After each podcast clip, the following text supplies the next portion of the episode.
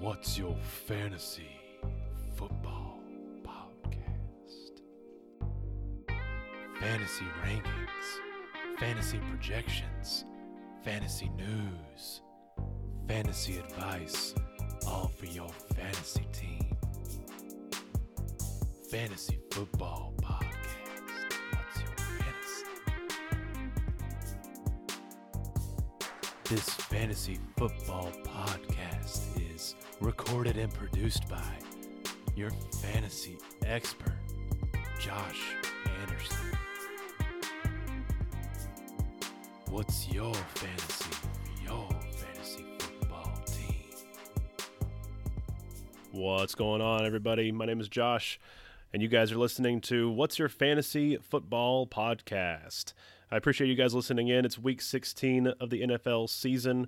Um, and hopefully, if you're listening to this, you are still in your championship or still in the playoffs, rather, for your fantasy football league. Um, you know, this is week 16, so I'm likely going to go off the rails just a little bit. You know, that's, uh, you know, kind of where we're at as far as this season goes.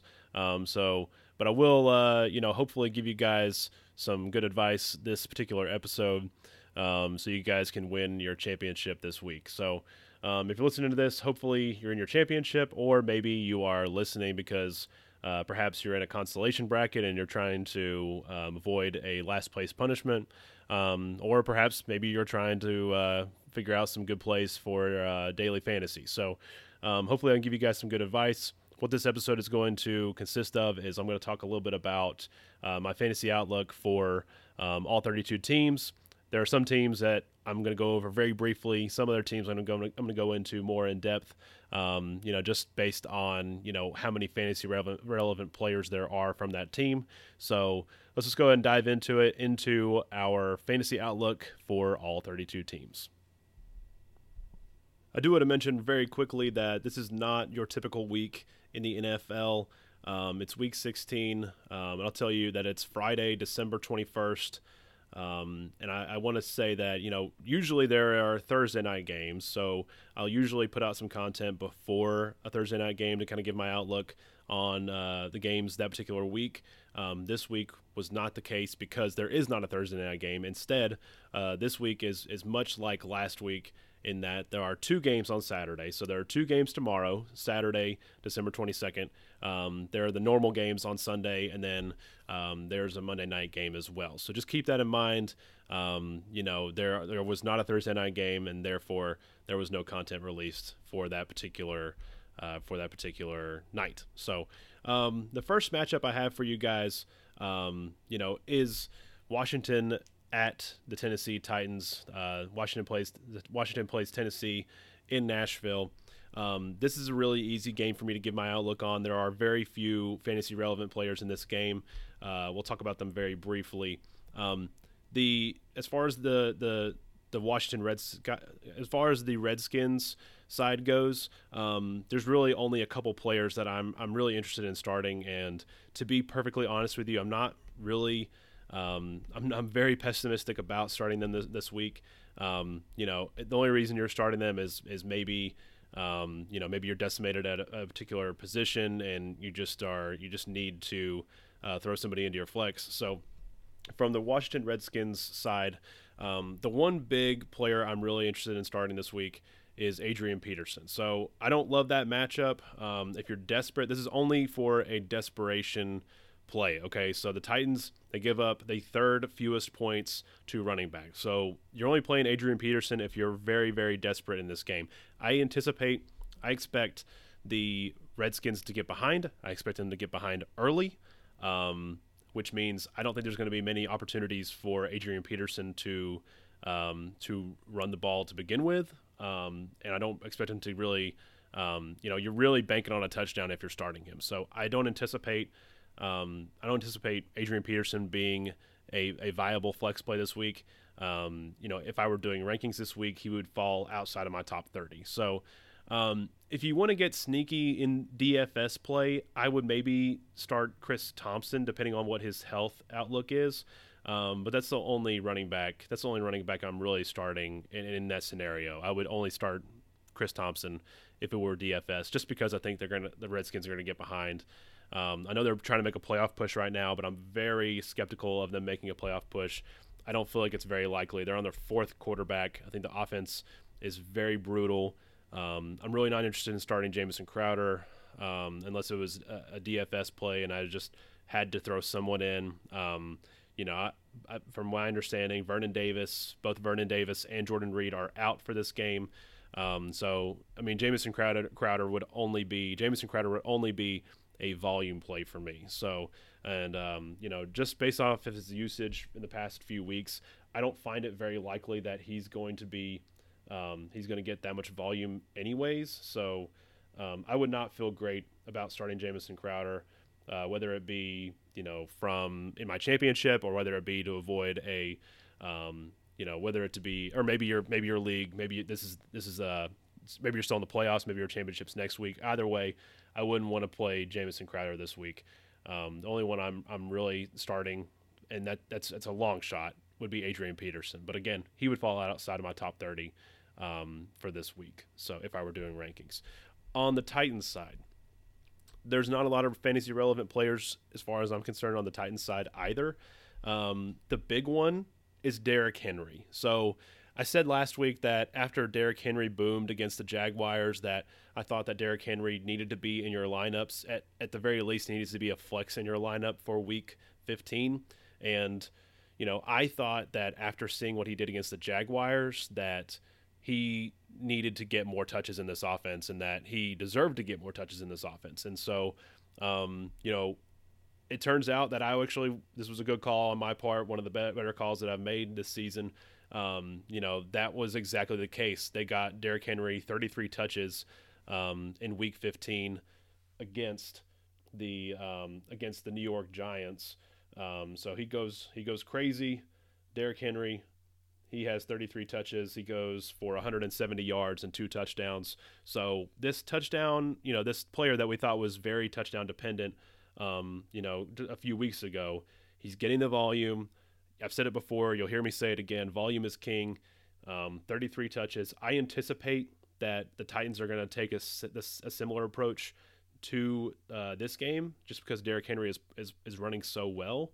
Um, so Derrick Henry for me, um, Derrick Henry for me is, is an RB one this week. So if he's been one of those guys that's been in your flex, in flex territory for you this week, you're very very encouraged and very pleased um, that you have him on your team because he could be a league winner for you. I anticipate that he could win a lot of people their leagues um, so long as they are still in the championship or still in the playoffs for that matter. So, um, as far as the other players in the Titans offense, um, I think because Derrick Henry is playing so well, because he's running so well, and uh, because of this matchup, I, I, I think that the Titans get ahead early. I think that you can't really start anybody else from this offense. So I think Marcus Mariota was really playing well before Derrick Henry was going crazy. But, you know, the truth of the matter is that Derrick Henry, you know, he's been playing, he's been running so well that Marcus Mariota doesn't need to throw the ball anymore. So I would not feel comfortable starting Marcus Mariota this week, um, not because of the talent and not because of the matchup. It's just, uh, well, well, partially because of the matchup, but mainly because Derrick Henry is just running so well I don't think they're going to need to throw the ball in this game that often. So, um, with that being said, I think Corey Davis, he's not startable either for me. So, um, I don't anticipate, I don't expect a scenario where the Titans uh, get behind in this game. I, I think that the Titans are leading this game from from start to finish. They're in Nashville. They're in. They're at home. So um, that is good uh, for the Titans' outlook. I, I just don't think that Corey Davis, you know, despite you know what the numbers may say, I I don't think that you can start Corey Davis and and feel very good about it. Um, even though that the Washington Redskins they give up the tenth most points to wide receivers, so um, I would not feel feel comfortable um, starting Corey Davis. I expect Josh Norman, uh, cornerback Josh Norman, to shadow uh, Corey Davis, which is not good for his fantasy outlook. I would not be trusting Corey Davis this week. The next matchup I have for you is uh, the Baltimore Ravens. They visit the Los Angeles Chargers uh, tomorrow night at 8:20. Um, So I'll mention this one more time. Again, if you intend on starting any of these players from the Redskins, the Titans, the Ravens, the Chargers, make sure you guys put them into your lineup um, tomorrow before uh, 4:30 Eastern Standard Time. So make sure you guys do that. Um, don't be one of those guys that you know you intend on putting them in your lineup and then you forget to put them in and you don't realize it until Sunday morning. So um, again, the Ravens they visit the Los Angeles Chargers tomorrow night at 8:20. Um, there are some injury uh, questions to, for this game. Um, the big question on the Chargers side is Keenan Allen going to play? So Keenan Allen supposedly he's expected to play. Um, I think that if he's playing, then you're playing him. So I know the matchup is not good. Um, so I think you know if you have an embarrassment of riches at the wide receiver position, then I'm okay with you sitting Keenan Allen this week. Um, but if you took Keenan Allen in one of your drafts, then you probably took him in the second round. You probably don't have a whole lot of better options outside of Keenan Allen. Um, so I, I, would have Keenan Allen in my lineup if he is playing. So uh, despite that, the Ravens give up the fourth fewest points to wide receiver. And I guess the reason I'm okay with still starting Keenan Allen um, is one, because of the talent. Um, they are at home. So I think that is good for Keenan Allen as well. And I think in addition to that, I don't believe that he's going to be shadowed by the Ravens' top corner. I think he's going to be shadowed by their slot corner, who um, I don't recall his name off the top of my head, but you know he's a good corner, but he's not as good as their outside corners. I think the Ravens are are going to have to give some respect to Michael uh, Mike Williams and Tyrell Williams. Um, so I anticipate that Keenan Allen still could have a good day here. Um, tough matchup, but I think that the the Chargers have enough weapons that they can overcome this defense. I think there's going to be scoring opportunities still. Um, I still expect Keenan Allen to have a decent day. He's a wide receiver too for me this week. Mike Williams goes crazy last week. Um, he has a huge game. I talked about that the other day um, in another episode, but um, I think he, I think I think Mike Williams, um, Mike Williams, he probably needs to be in your lineup. Um, you know, I think that you know that was a good opportunity for Philip Rivers and Mike Williams um, to build their rapport with each other. Uh, you know, I will admit that this is very anecdotal. So, I mean, th- there there's not a lot of research that goes into this, but um, you know, the one research side of this is that you know the the the, the Baltimore Ravens they are more susceptible to tight end and to the tight end position. Um, I think that Mike Williams, you know, he is a guy that he's not your ordinary wide receiver in the NFL. Okay, if you if you can if you look up his you know, like just to, you know, some of the um, some of his you know his weight and his height and everything like he doesn't profile as a typical wide receiver. He looks more like a tight end honestly if you look at him and you look at him playing. Like he he looks like a tight end. And i think you know the, the ravens you know since they give up fewer points or the or more points to the tight end position than they do wide receiver i could see mike williams still being a good play this week. I don't think that just because keenan allen was out last week um, that that that that's the only reason that Mike Williams had a decent day. I think that you know I I still feel good about Mike Williams and his outlook for this week. So um, I would still um, have Mike Williams in. If nothing else, I would have him in as a flex this week. So um, I think that you know Keenan Allen being out did have something to do with um, his big game last week, but I think that Mike Williams could still have a good fantasy day here as well. Tyrell Williams is a guy that, you know, when we saw Keenan Allen go out last week, I think he was a big beneficiary um, as far as targets go. So um, he had over 10 targets last week. He kind of moved into that the uh, slot role that Keenan Allen usually plays. Um, so if for whatever reason Keenan Allen is out, I think Mike Williams, excuse me, I think Tyrell Williams is a guy that you can kind of put in your lineup and hope that he um, that hope that he gets the same volume that he did last week. So I don't think that he profiles as a Keenan Allen type of player. I think he is um, kind of DeSean Jackson like. So he's kind of a boomer bust um, kind of guy, but his role changes when Keenan Allen is in the lineup. So I think this is what I'm doing. If if Keenan Allen is out, then I'm playing Tyrell Williams. If Keenan Allen plays, I think Tyrell Williams is going to be on my bench. So, um, and that's just because I think you know, if Keenan Allen does play, I think Tyrell Williams is going to be regulated to that, you know, DeSean Jackson type of role where he's, you know, a go deep kind of threat. Um, so, and I think the Ravens defend that pretty well. So I would not be, um, I would not be optimistic about Tyrell Williams if Keenan Allen is in the game.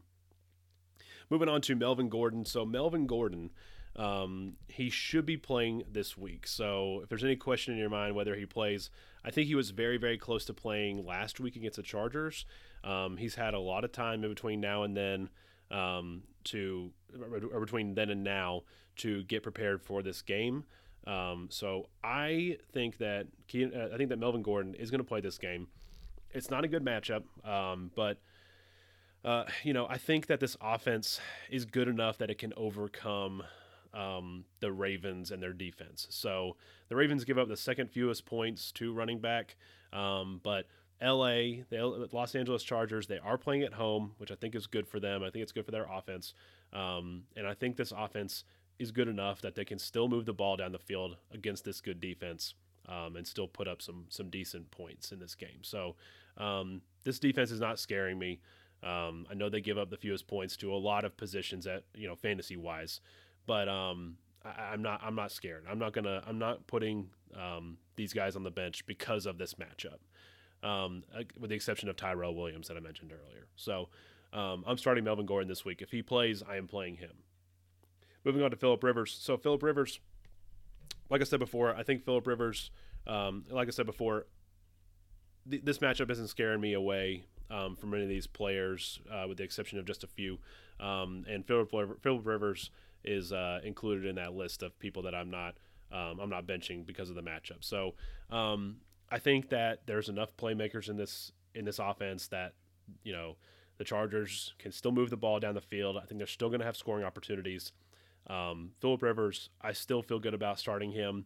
Um, there are some other guys that I would be interested in starting over him, but um, you know in all likelihood, you know, you, you probably have, you know, Philip Rivers and, um, you know, I'm trying to think of some other guys that, you know, if you, if you know, maybe some guys were dropped to waivers that you maybe picked up.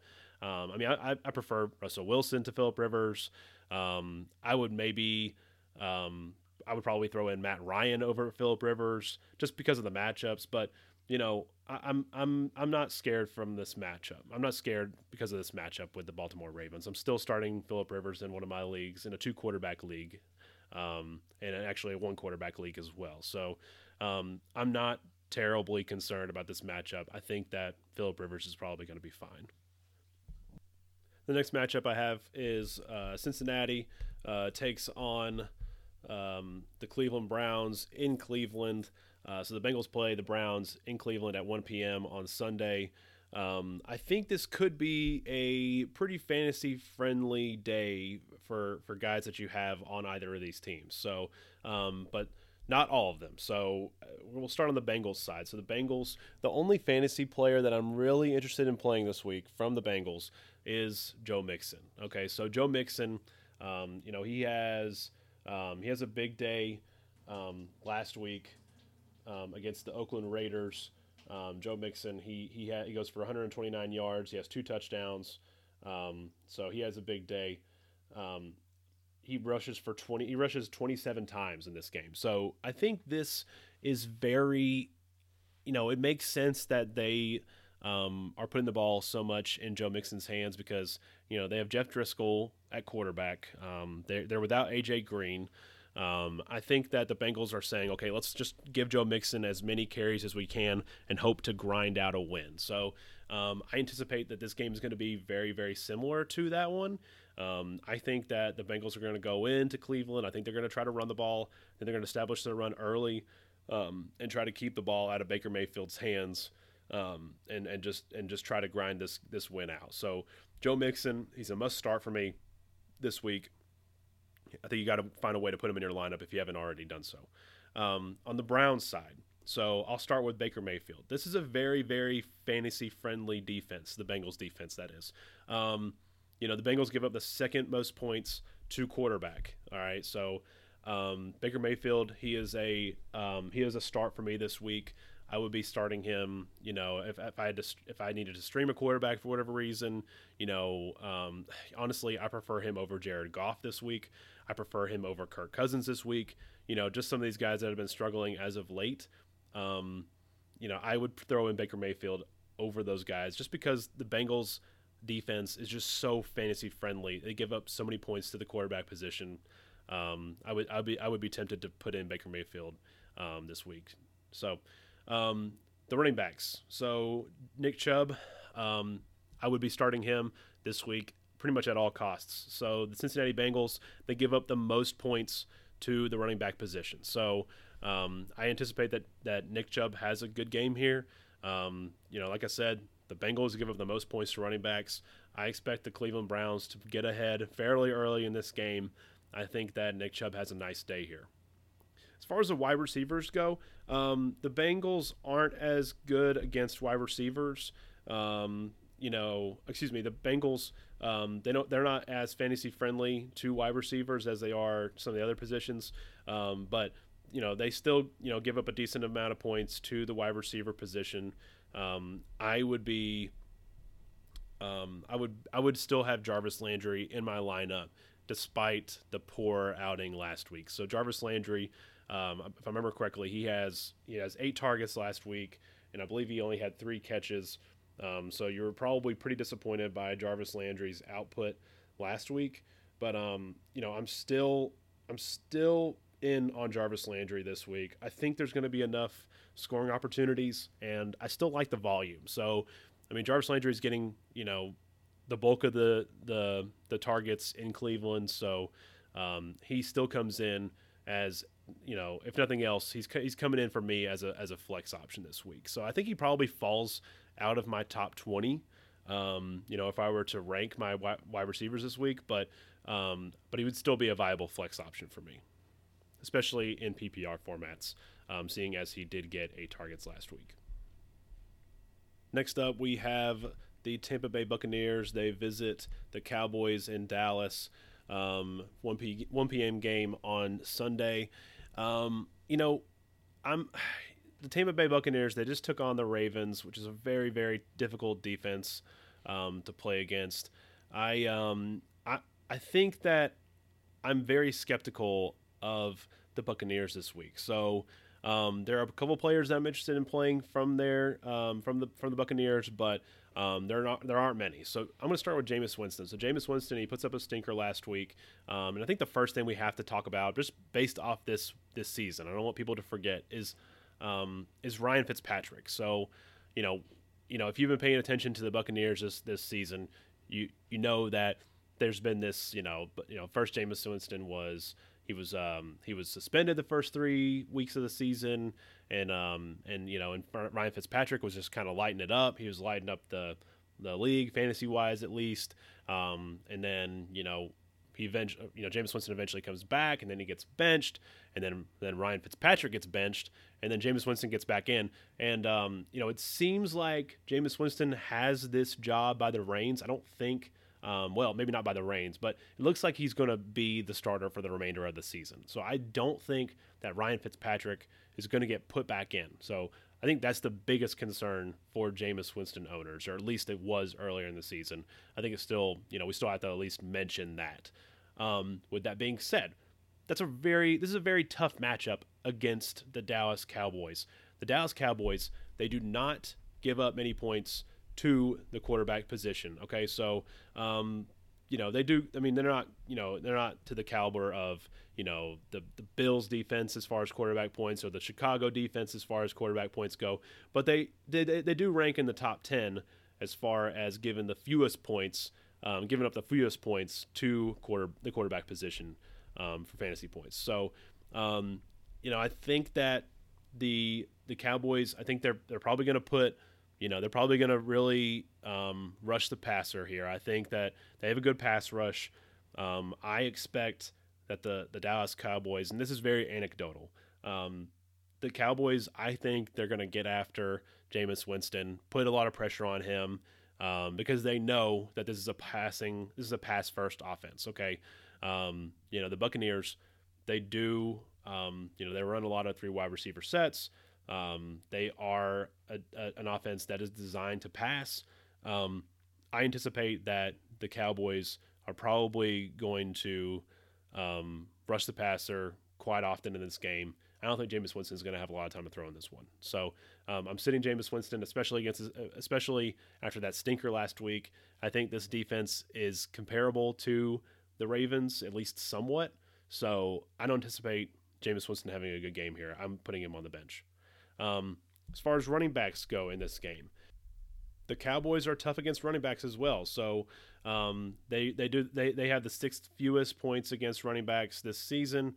Um, I would feel very uncomfortable about starting Peyton Barber this week. I know he had a pretty decent decent day last week, but I'm hesitant to start him this week against the Dallas Cowboys. Um, the Cowboys at home, I, I think the Cowboys they come out they probably play well. You know they're fighting for that playoff spot. Um, you know the Redskins and the Eagles both are right on their heels um, for for the in the playoff picture for that that division. I, I, think that the Cowboys, I think they get back on track here in Week 16. I think that they they play well, um, especially their defense. So I think that um, you know I would have to sit Peyton Barber as well. Um, the only pass catcher I feel like you can really trust in this offense is Mike Evans. So um, Mike Evans, I think um, you know he he hasn't had um, some he hasn't had really any um, spectacular games recently. So he had pretty good yardage total last week, but it was only on four catches. So um, he's not catching a lot of his passes. Um, you know, it's it's you know his his his production has been um, pretty underwhelming. You know, just just based off of the volume he's getting. Um, you know, I'm a little concerned about Mike Evans, but you've likely gotten here because of Mike Evans. I don't see a scenario where you can just sit Mike Evans. You know, if eh, you know, unless you just have an embarrassment of riches, um, you, you're starting Mike Evans here. You know, he's I see him as a wide receiver too. Um, you know, with wide receiver one upside. So tough matchup against the Cowboys. The Cowboys, um, they do give up. Um, the Cowboys, they do give up the um, third fewest points to the wide receiver position. So, um, but I think you still have to put uh, you still have to throw uh, Mike Evans in there. Um, you know, he had a tough matchup last week against the Baltimore Ravens, but he still managed to give you a decent fantasy day. The only, um, you know, as far as Adam Humphries um, and Chris Godwin go, Chris Godwin, you know, last week he has three three targets. He fails to bring in any of them. Um, it was a tough matchup with the the Baltimore Ravens defense, but the Cowboys are even tougher on wide receivers. I would not feel comfortable starting Chris Godwin um, this week. I, I think that you know Chris Godwin, he is a boomer bust kind of guy. He's kind of DeSean Jackson like.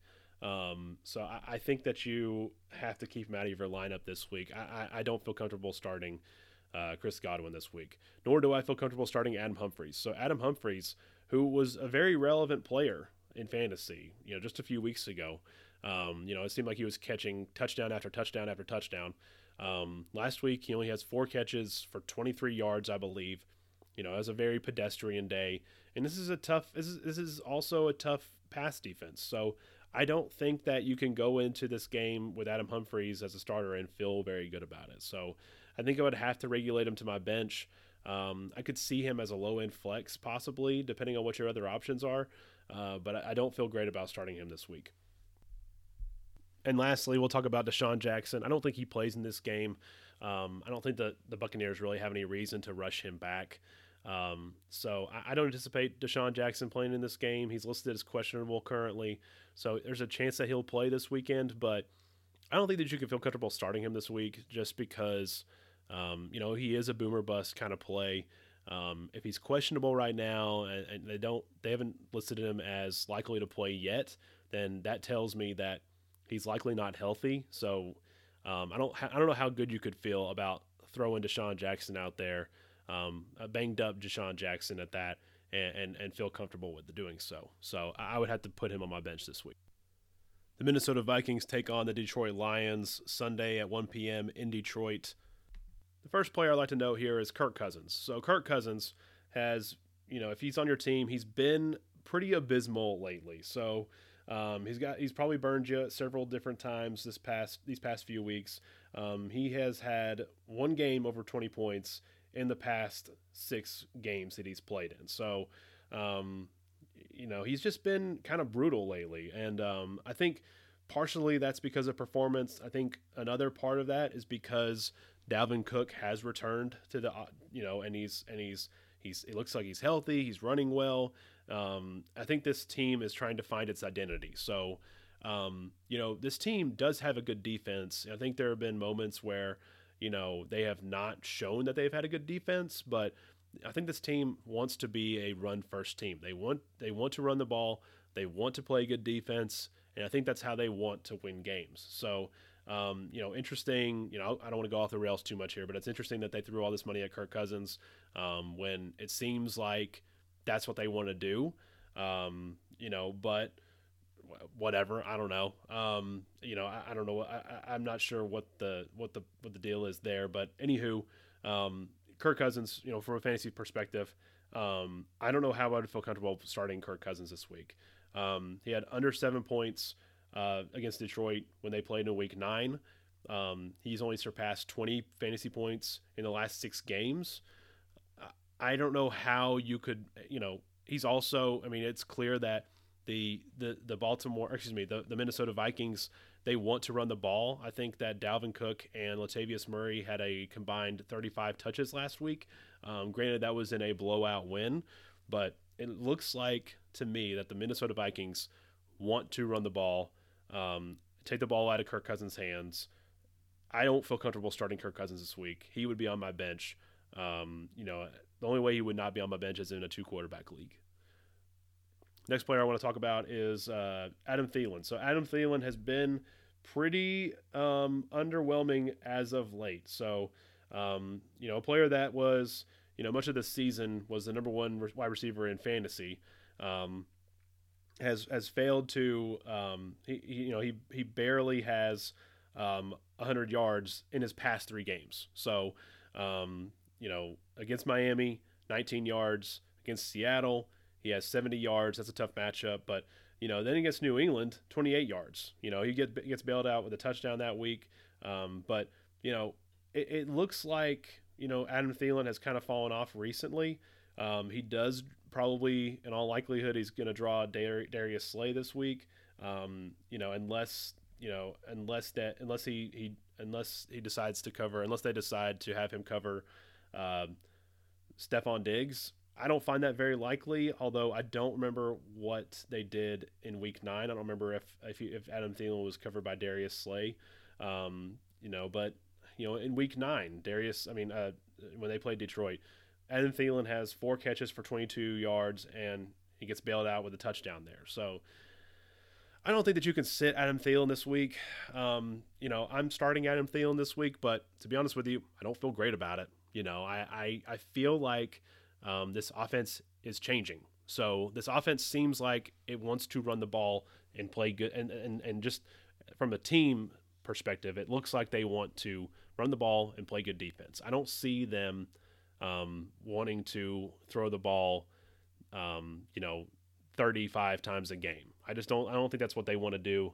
I think they figured out that that's not what their identity is. That's not what they need to do. They want Kirk Cousins to be a a um, you know a um, a game manager and just grind out wins by playing good defense. So um, I would have to you know I would have to sit Kirk Cousins in a 10 team league in a 12 team te- a 12 team league for that matter as well. Um, I would start I would I would only start him in a two quarterback league. Um, you know if if if I um, I would only start Kirk Cousins if it were a two quarterback league. As far as Stefon Diggs goes, I think he's a must start this week. I think that um, you know it's it's it's a, there's a decent chance that Adam Thielen draws um, Darius Slay.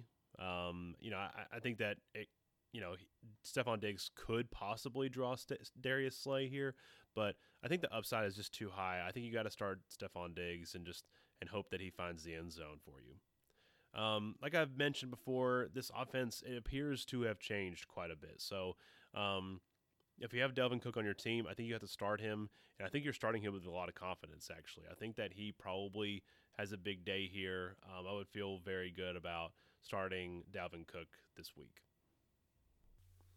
All right, so on the Detroit side of the ball, um, Kerryon Johnson, he gets uh, put on injured reserve.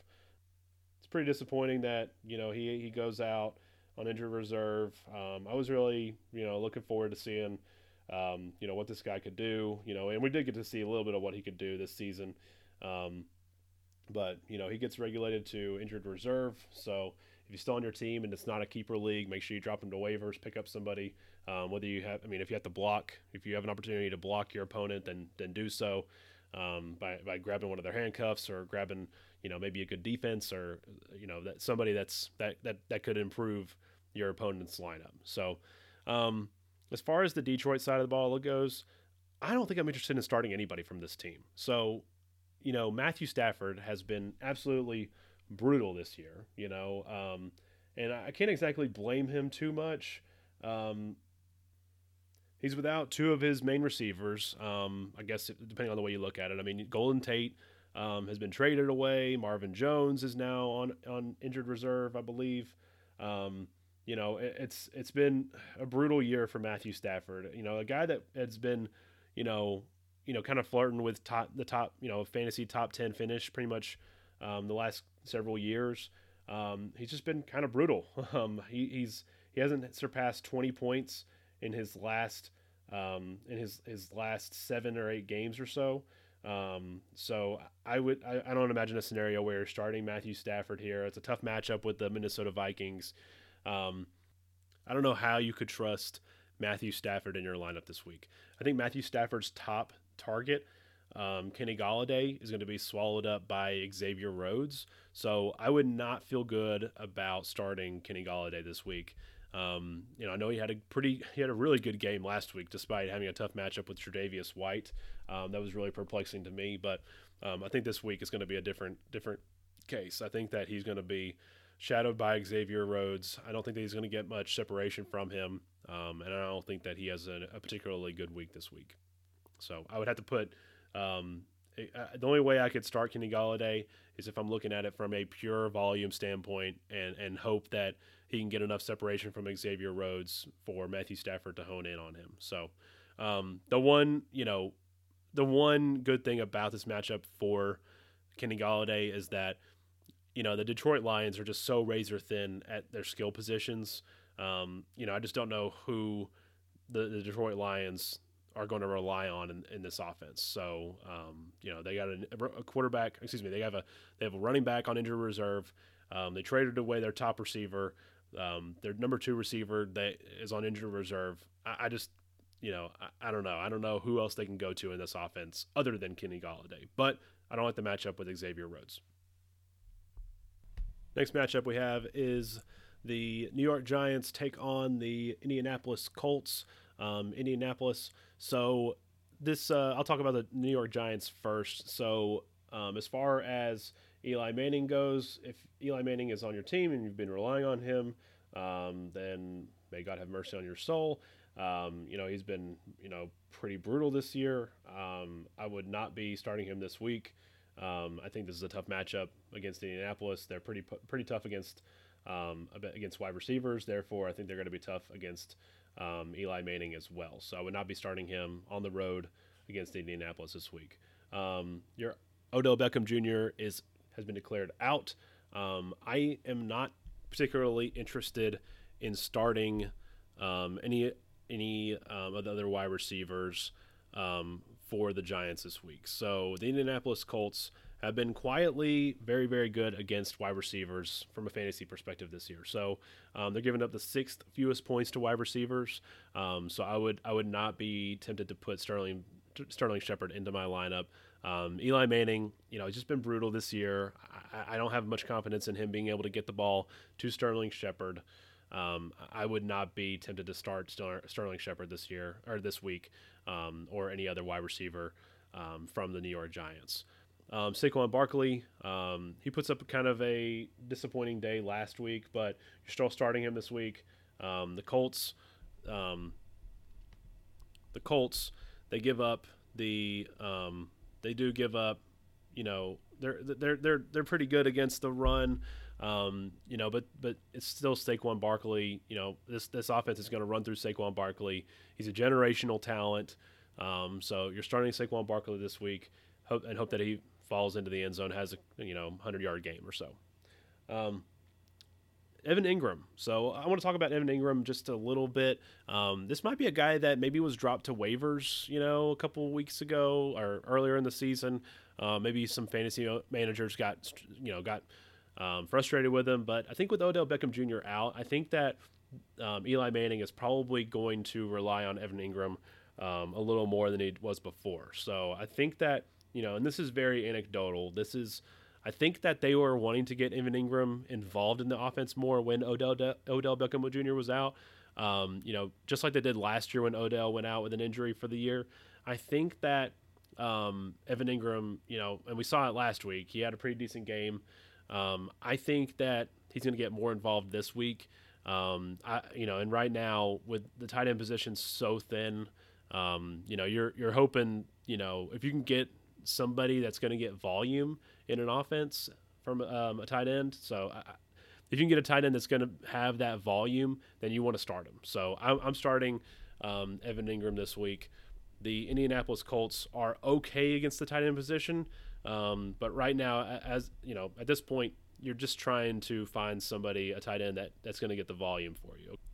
Um, on the other side of the ball, we have the Indianapolis Colts. So the Indianapolis Colts um, Andrew Luck, I think he, he needs to be in your lineup this week. So um, the Indianapolis Colts, um, they're our throw first team. Um, the, the New York Giants are, you know, kind of middle of the pack as far as giving points up to the quarterback position. Um, you know, but I think it's it's Andrew Luck. You know, this is a good offense. It looks like T.Y. Hilton is going to play this week, um, so I think that bodes well for Andrew Luck's fantasy outlook. Moving on to, we'll talk about T.Y. Hilton. Um, so it appears that T.Y. Hilton is going to play this week, but make sure you monitor this. Make sure you have a backup plan. Um, you know, this is a 1 p.m. game on Sunday, so you should be able to pick up somebody, um, you know, or, or, or make some sort of backup plan um, just in case T.Y. Hilton doesn't play. But it looks like he is going to play this weekend. So um, assuming that he does play, um, the Giants they give up. Uh, the Giants they actually they actually are pretty tough on wide receivers, um, but I think that T.Y. Hilton can probably buck this trend here against the New York Giants defense. Um, I think that T.Y. Hilton is Andrew Luck's favorite target. Um, I, I, anticipate that you know T.Y. Hilton probably has a decent day here. Um, probably not a great day against a tougher Giants defense, but at the same time, I think there's going to be opportunities here. You know, with Odell Beckham Jr. out on, you know, for the New York Giants, I think the Giants, you know, are a pretty lackluster offense, you know, and I hate describing them that way because Saquon Barkley is amazing, but I think that it would be tough for me to think that um, the New York Giants are just going to keep scoring with relative ease and, and hold on to the ball for a majority for the majority of this game. So I anticipate that the Colts are going to have plenty of scoring opportunities and that's why I think that T.Y. Hilton probably needs to be in your lineup this week. Um, as far as Eric Ebron goes, so Eric Ebron, um, you know, it's been pretty miraculous to see what Eric Ebron has done this year, considering you know how high people have been on him in the past, and you know people were calling him a bust. They talked about how Odell Beckham Jr. was taken before or after him rather in the draft, and and um, how you know the Detroit, Detroit, Lions whiffed on on that, and uh, you know, but but you know Eric Ebron, um, you know, he's a guy that you know with with Jack Doyle out, like he's been getting the volume, and you know, uh, with the with the you know the state of the tight end position in the NFL right now, um, you know, he's a must start. You know, you got to put um, Eric Ebron in your lineup unless you know maybe you took a uh, maybe you took a Travis Kelce late and you picked up Eric, Eric Ebron on waivers later. Um, you know, I think Eric Ebron probably needs to be in your lineup unless you just have one of those um, no-brainer start, you know, tight end starts that you need to have in your lineup, like Zach Ertz or, um, you know, Zach Ertz or Travis Kelce, um, you know, guys like that. Uh, Marlon Mack. So Marlon Mack, um, Marlon Mack has a good game last week. Marlon Mack uh, goes for 139 uh, rushing yards, uh, 10 receiving yards, two touchdowns. Um, so he has an excellent week last week. Um, you know, this is kind of how Marlon Mack has been this year a little bit. You know, when he um, started getting healthy, you know, he came out, had a, had a pretty decent game against the Jets, and then he went, you know, blew up against Buffalo, blew up against Oakland, and then he kind of came back down to earth. Um, and then he blows up against Dallas, which was kind of perplexing to me. That was a bad call on my part. I didn't have Marlon Mack very, very high last week, um, but I got him back um, he's back in my good graces this week. I think he has a good day against the Giants here.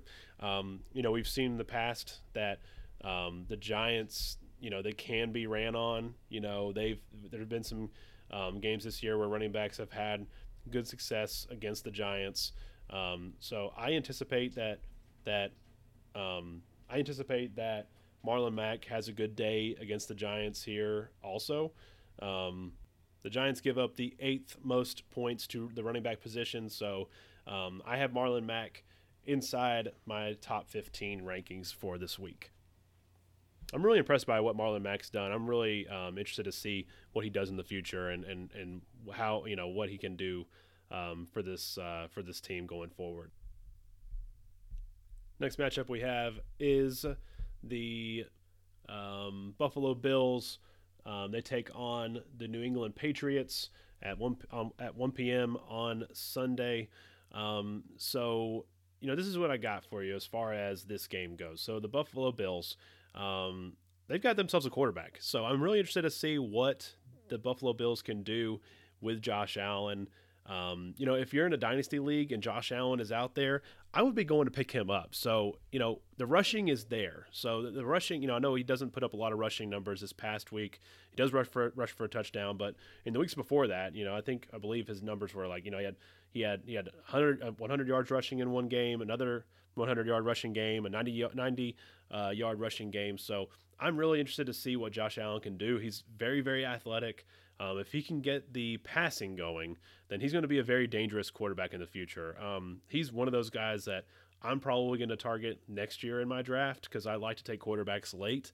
I don't like to spend a lot on quarterbacks. I don't like to spend an early draft position, or if it's an auction league, I don't like to spend a lot of money on um, on, on quarterbacks. So he's a guy I'm targeting next year in my drafts, and, and uh, hope that he pans out. So um, as far as this game goes, the New England Patriots, they are uh, pretty good, um, or pretty bad rather. They're pretty bad against quarterbacks, so um, they do rank in the um, in the top 12 um, as far as giving up the most points to the quarterback position in fantasy. So um, I have Josh Allen as a as a start this week. So he's a guy that I'm really interested in starting. I think his floor is very high because of his rushing.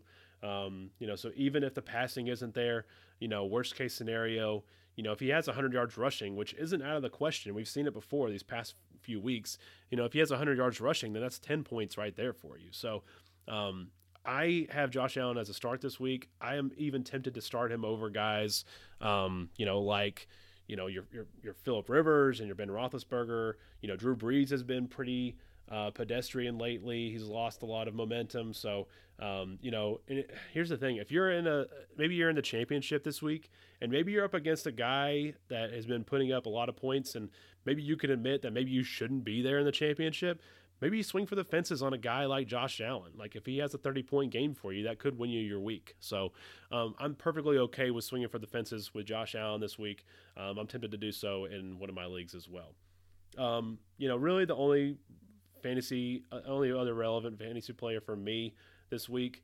Um, and that's for me. I, I guess I will talk about some other ones here in a, in a moment. But Robert Foster catches my eye. So Robert Foster very quietly has had some very very good production these past few weeks. So um, and I think a lot of people were thinking it was going to be uh, Zay Jones was going to be the big uh, beneficiary when we, you know they started um, when they started you know making some cuts and and making some moves.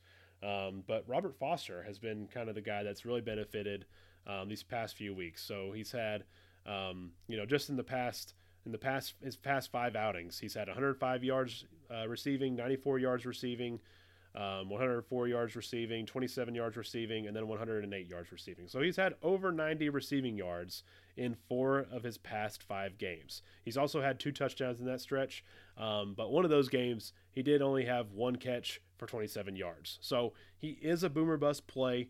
Um, you know, one thing that if I was playing DFS this week, I would be tempted to start uh, Robert Foster um, and stack him with Josh Allen. So um, you know, he has that big play potential. Um, I have him on my team uh, in one league that you know I may have to sit Keenan Allen this week if he doesn't play. Um, I am inputting Robert Foster if Keenan Allen doesn't play because honestly, I'm in the championship in one of my leagues and I probably shouldn't be. So um, he's a guy that I think you ha- he has to he warrants some attention. I think that you um, if he's out there, um, if nothing else, pick him up just so you can block your opponent from picking him up. You don't want to get beat um, by a guy with that inputs Robert Foster, and he has like an 100, 120 point, you know, 120 yard game and a touchdown. So, um, but he, yeah, he's a guy that I'm interested in starting this week. LeSean McCoy, um, and well, I'll just go ahead and group all the other running backs in this conversation as well. I'm not starting any running backs from the Bills. So um, I, I couldn't even tell you if LeSean McCoy is out or not. I have no interest in starting LeSean McCoy. I have no interest in starting any of the backs there in Buffalo. Uh, LeSean, LeSean McCoy has two touchdowns the entire year. Um, you know, he just isn't breaking off these big, these big rushes. So I just have no interest in starting him. I think the the ceiling is just so painfully low for him when this in this offense. Um, I like what the Bills are, you know, mostly I like what the Bills are doing as far as the franchise goes, and and I like what their future may hold. But I'm not, I can't start LeSean McCoy with any confidence. Um, out of New England, the New England Patriots, uh, biggest news for them is Josh Gordon. Josh Gordon um, has been moved to the commissioner's exempt list. Um, rumor has it that he wants to take some time away from football to get, you know, to focus on his mental health. Um, I'm not going to try to go off the rails about Josh Gordon and him playing in the NFL, whether he's going to be playing in the future, whether he's not going to be playing. Um, that's that's a time. That's I think there's time for that in another discussion. Um, but if he's on your team, um, you know, honestly, I don't really care if he's in dynasty. If you're in dynasty or if you're in a keeper league or a redraft, I'm probably dropping him. Um, you know, unless you just have nobody else to pick up. So um, I would probably you know either try to block my opponent or I would um, try to find a handcuff to one of my running backs just in case something happens. you know, I, I would I, I don't see a lot of um, I don't see a lot of value in holding on to Josh Gordon this week. We'll move on to Tom Brady. So Tom Brady um, has been pretty brutal this year, and honestly, I don't see that changing this week. Um, this week, he goes up against the Buffalo Bills, who give up the fewest points to quarterback, the fewest. So during a year where Tom Brady has been not the Tom Brady we're used to seeing, um, I can't confidently put him in my lineup and expect good production from him this week. I, I just can't do it. I don't think that. Um, I know he's the greatest of all time, but I would not be putting Tom Brady into my Week 16 lineup. Um, like I said, the Bills give up the fewest points to the quarterback position. Um, I think the only way I would start him is if I was in a two quarterback league and I just had no other options. So, um, you know, I, I don't, I would not be putting Tom Brady into my lineup this week. Um, as for um, other players in this offense. Um, I, I'm I don't feel good. I don't feel very good about the running backs um, in this Patriots offense. So there's Sony Michel, there's Rex Burkhead, um, there's there's James White, and I think that you know Buffalo has been pretty good to running backs as far as fantasy points go, but you just don't know who it's gonna be. You don't know who um, this has been the, the, the, problem in the past, with the exception of you know a couple weeks ago in this season. Um, you know, before you know earlier in the season, we, we knew like okay, it's James White and it's Sony Michel. and we know that that's going to be it's going to be those two guys, and so they were very very fantasy relevant for several weeks. So, but now, um, you know, with Rex Burkhead eating into the, their production. Um, it looks like this offense has kind of fallen off a little bit. I'm just concerned. I'm concerned about Sony Michel. I'm concerned about James White. I don't think Rex Burkhead. I don't think anybody's thinking about starting him, but I'm I'm concerned about um, those two running backs this week. So Sony Michel, who has had some really good games this this this season, like he's put up some RB one numbers in some weeks. I don't know if I feel confident in starting him. Um, you know, I, I would look for other options because um, really what you're hoping for is you're hoping for um, him to fall in the end zone multiple times. So um, I think that's really the only way you can feel confident in, in starting him this week. Um, you know, the, the, Patriots they do give, excuse me, the Buffalo Bills they they do rank in the um, top ten as far as most points given up to the running back position. Um, but I just, man, I, I would be nervous about starting Sony Michel this week, just based off of what I've seen from the eyeball test the past the past couple weeks. All right, moving on to the wide receivers for the New England Patriots. So, um, you know, there's really no surprise here that the Buffalo Bills they give up the fewest points to the quarterback position. Uh, they give up the fifth fewest points to uh, wide receivers as well. Um, so it's not good. This is not a good matchup for Julian Edelman. Um, you know, I, I, I, don't really can't think of I can't really think of any other relevant wide receivers for the New England Patriots. I mean, I guess there's Chris Hogan, but I don't think the volume's there for him. I would not be comfortable with starting Chris Hogan just because of the you know the lack of volume. Um, I think Julian Edelman could be somebody that you could start just in PPR leagues um, and hope that he has you know eight catches and, and gives you a nice floor there. Um, but I'm, I'm nervous about the wide receivers for the New England Patriots this week you know, Rob Gronkowski just against my against Miami just just two weeks ago, he has 170 yards, or excuse me, he has 107 yards and one touchdown. And you think like, okay, Gronk is back, but um, then you know he has a pretty favorable matchup, at least what I thought, against um, the Pittsburgh Steelers, and he only has two catches for 21 yards. Um, you know, I I'm nervous about Gronk, so I think he kind of fooled us a couple weeks ago.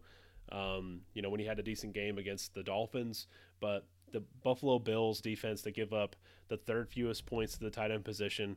Um, this offense just looks so out of whack.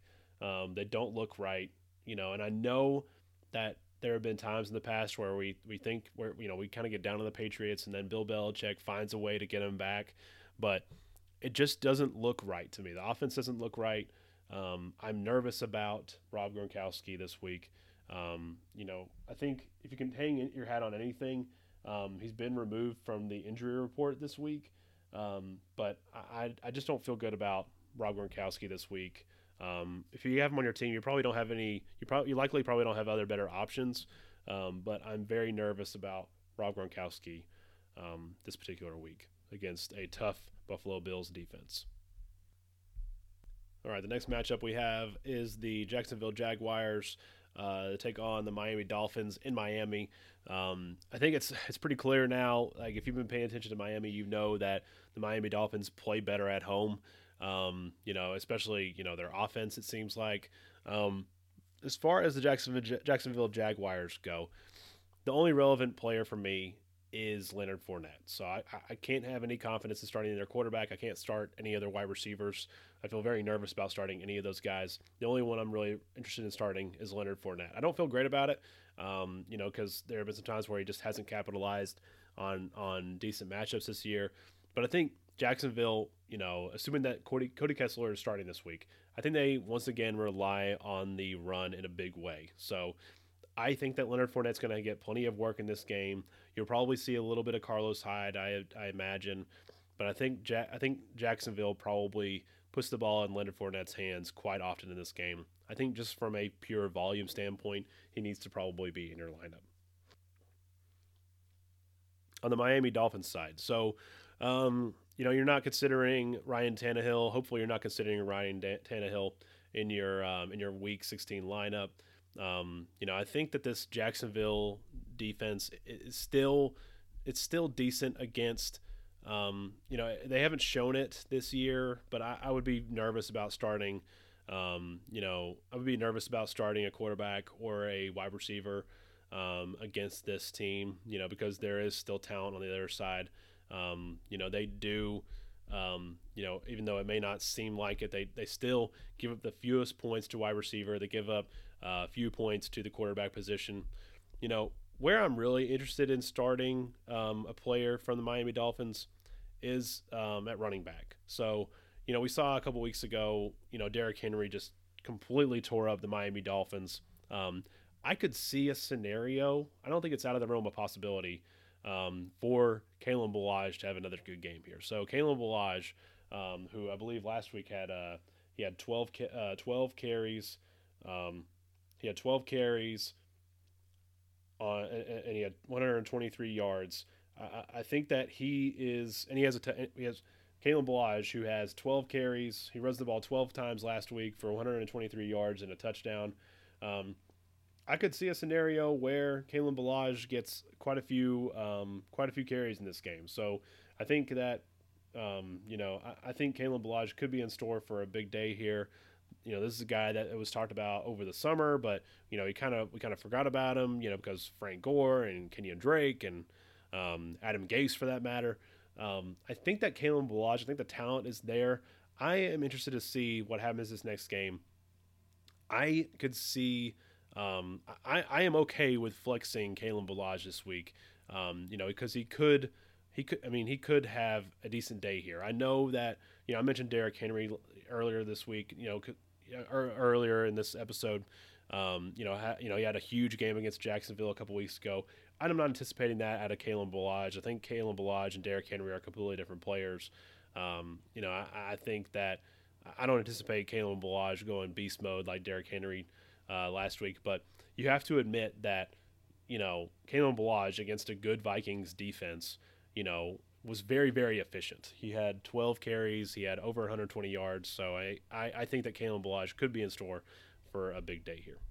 I prefer Kalen Ballage to guys like Kenny Stills, um, Kenyan Drake. Um, I think I prefer him over Sony Michel, um, as crazy as that sounds. Uh, so just to name a couple names, but you know, just there's some there's some teams out there that that seem to have some offenses that look very lackluster. You know, you know, and and you know, so I think that there is some upside there with Kalen Ballage and that's why I'm willing to take a chance on him. I, I think that you know te- some teams have had success uh, running the ball against the Jaguars, so that's why he will likely be in uh, a lineup for me this week. Next game we have is the Green Bay Packers take on the New York Jets in New York. Uh, they play Sunday at 1 p.m. Um, I think this is a good day for the Green Bay offense. Okay, so um, the New York Jets they give up the second most points to the wide receiver position. Okay, so this is a pass first offense. Um, you know, really Davante Adams. Um, I think you can make an argument for him being the number one wide receiver uh, this week. So um, he has a good day last week against the Bears. I think that continues into this week. Like I said, they give up the second most points. The Jets, the, the Jets give up the second mo- most points to the wide receiver position. The only team that gives up more points to the wide receiver position is the New York is the New Orleans Saints. So I feel good about this matchup. I think that Aaron Rodgers and Davante Adams have no problem uh, moving the ball down the field against the New York Jets. Um, you know, this is a team that just got torn to shreds by DeAndre Hopkins, and I don't think DeAndre Hopkins um, I don't think DeAndre, I don't think Davante Adams is DeAndre Hopkins, but um, you know, because of the volume and and because I think Davante Adams is also a very talented player. I think that um, I think Davante Adams has a good day here. I think Aaron Rodgers has a good day here, and I think Jamaal Williams has a good day here. Okay, they're just they just went up against a very very difficult um, Bears defense, and I think they get back on track this week against a pretty lackluster New York Jets uh, defense. I think the the Jets are tougher against running backs, um, but I think there's just going to be plenty of scoring opportunities. So uh, for me, Jamaal Williams. Um, I think he is a good play this week, even though the Jets are tougher against running backs. Um, I think that there's just going to be plenty of plenty of opportunity for uh, Jamaal Williams Jamaal Williams to um, to get carries. So now that Aaron Jones is on injured reserve, I think Jamaal Williams is a, a guy that you have got to get into your lineup. You know, last year we saw you know, when when Aaron Jones went out, Jamaal Williams just got loaded up with so many carries that you know he wasn't terribly efficient with them, but he just got so much run that his his his floor was just so high that you know he was catapulted into uh, you know I believe he was top ten for several weeks at the end of the season. So I think Jamaal Williams is a guy that you've got to get um, into your lineup some way somehow, just because you know because of this offense. I think this offense is is going to be able to move the ball down the field against the Jets. Um, so I think there's going to be plenty of scoring opportunities for Jamaal Williams. Um, Jimmy Graham, um, I, I don't feel comfortable starting Jimmy Graham this week.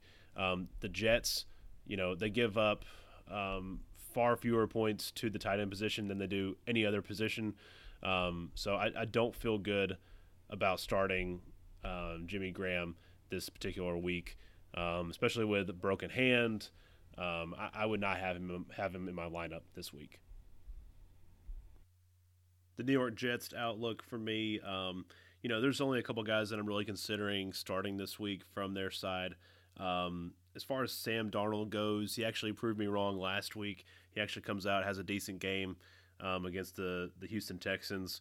I think a lot of that plays a lot, a lot, a lot of what plays into that is that you know was a home matchup for them, as is this matchup as well. Um, you know, and if you look at his, if you look at his stats, you can tell like you know his home matchups are significantly better um, than when he plays away. So he, he does score more fantasy points when he's at home. Um, however, I mean, uh, this guy he doesn't he's he only has um, you know he, he's only had one fantasy finish over 20 fantasy points. Um, I, don't feel good about starting him. If I'm in the if I'm in you know I don't care what you know where you're at as far as championship. If you're trying to avoid a, um, if you're trying to avoid a punishment, um, I would really be um, looking elsewhere to start. You know, try to find somebody else to start. Um, whether it's whether it's two quarterback league or not, um, he falls outside of the top thirty for me, um, outside of the top twenty rather. Um, I just I would not feel comfortable starting him even at home against Green Bay. I would not be wanting to start Sam Darnold this week. With that being said, I think that there are some pass catchers in this offense that you could consider for this for your Week 16 matchup. And the top of the list for me comes um, at the, the top of the, at the top of the list for me um, would be Robbie Anderson. So I talked about Robbie Anderson last week. I actually talked him up last week. Um, Robbie Anderson. You know what the question is with him is is he going to get enough volume to be fantasy relevant? So he, he's a talented player, um, but there have been times in the past where you just don't know if he's going to get enough volume um, that you can feel comfortable with him being your in your lineup. And last week, Robbie Anderson, um, he had 11 targets, and he had, um, I believe, he had seven catches. So he had seven catches on 11 targets. Uh, he had 96 yards and a touchdown. So, um, I mean, he's the top option in New York. So I think that he's somebody that you got to get into your lineup. Um, you know, if nothing else, he needs to be in your flex.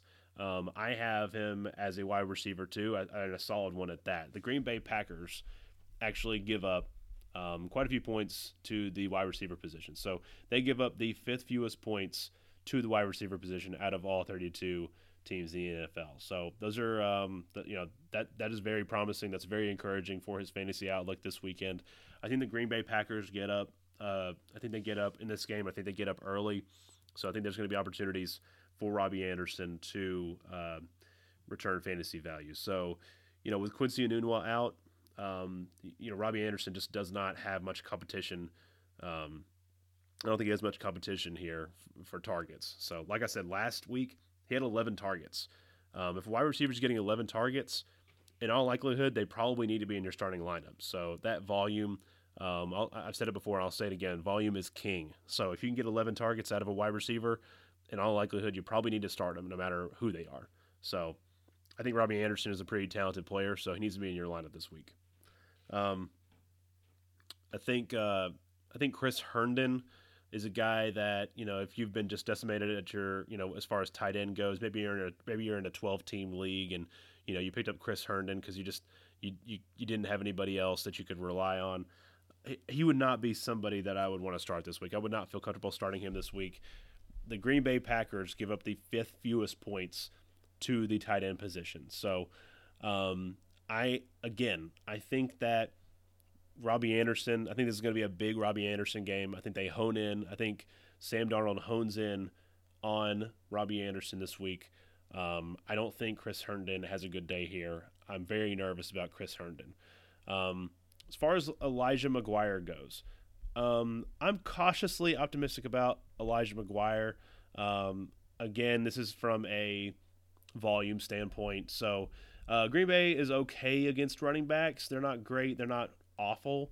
Um, you know, but I would feel fairly confident about putting um, Elijah McGuire into my lineup.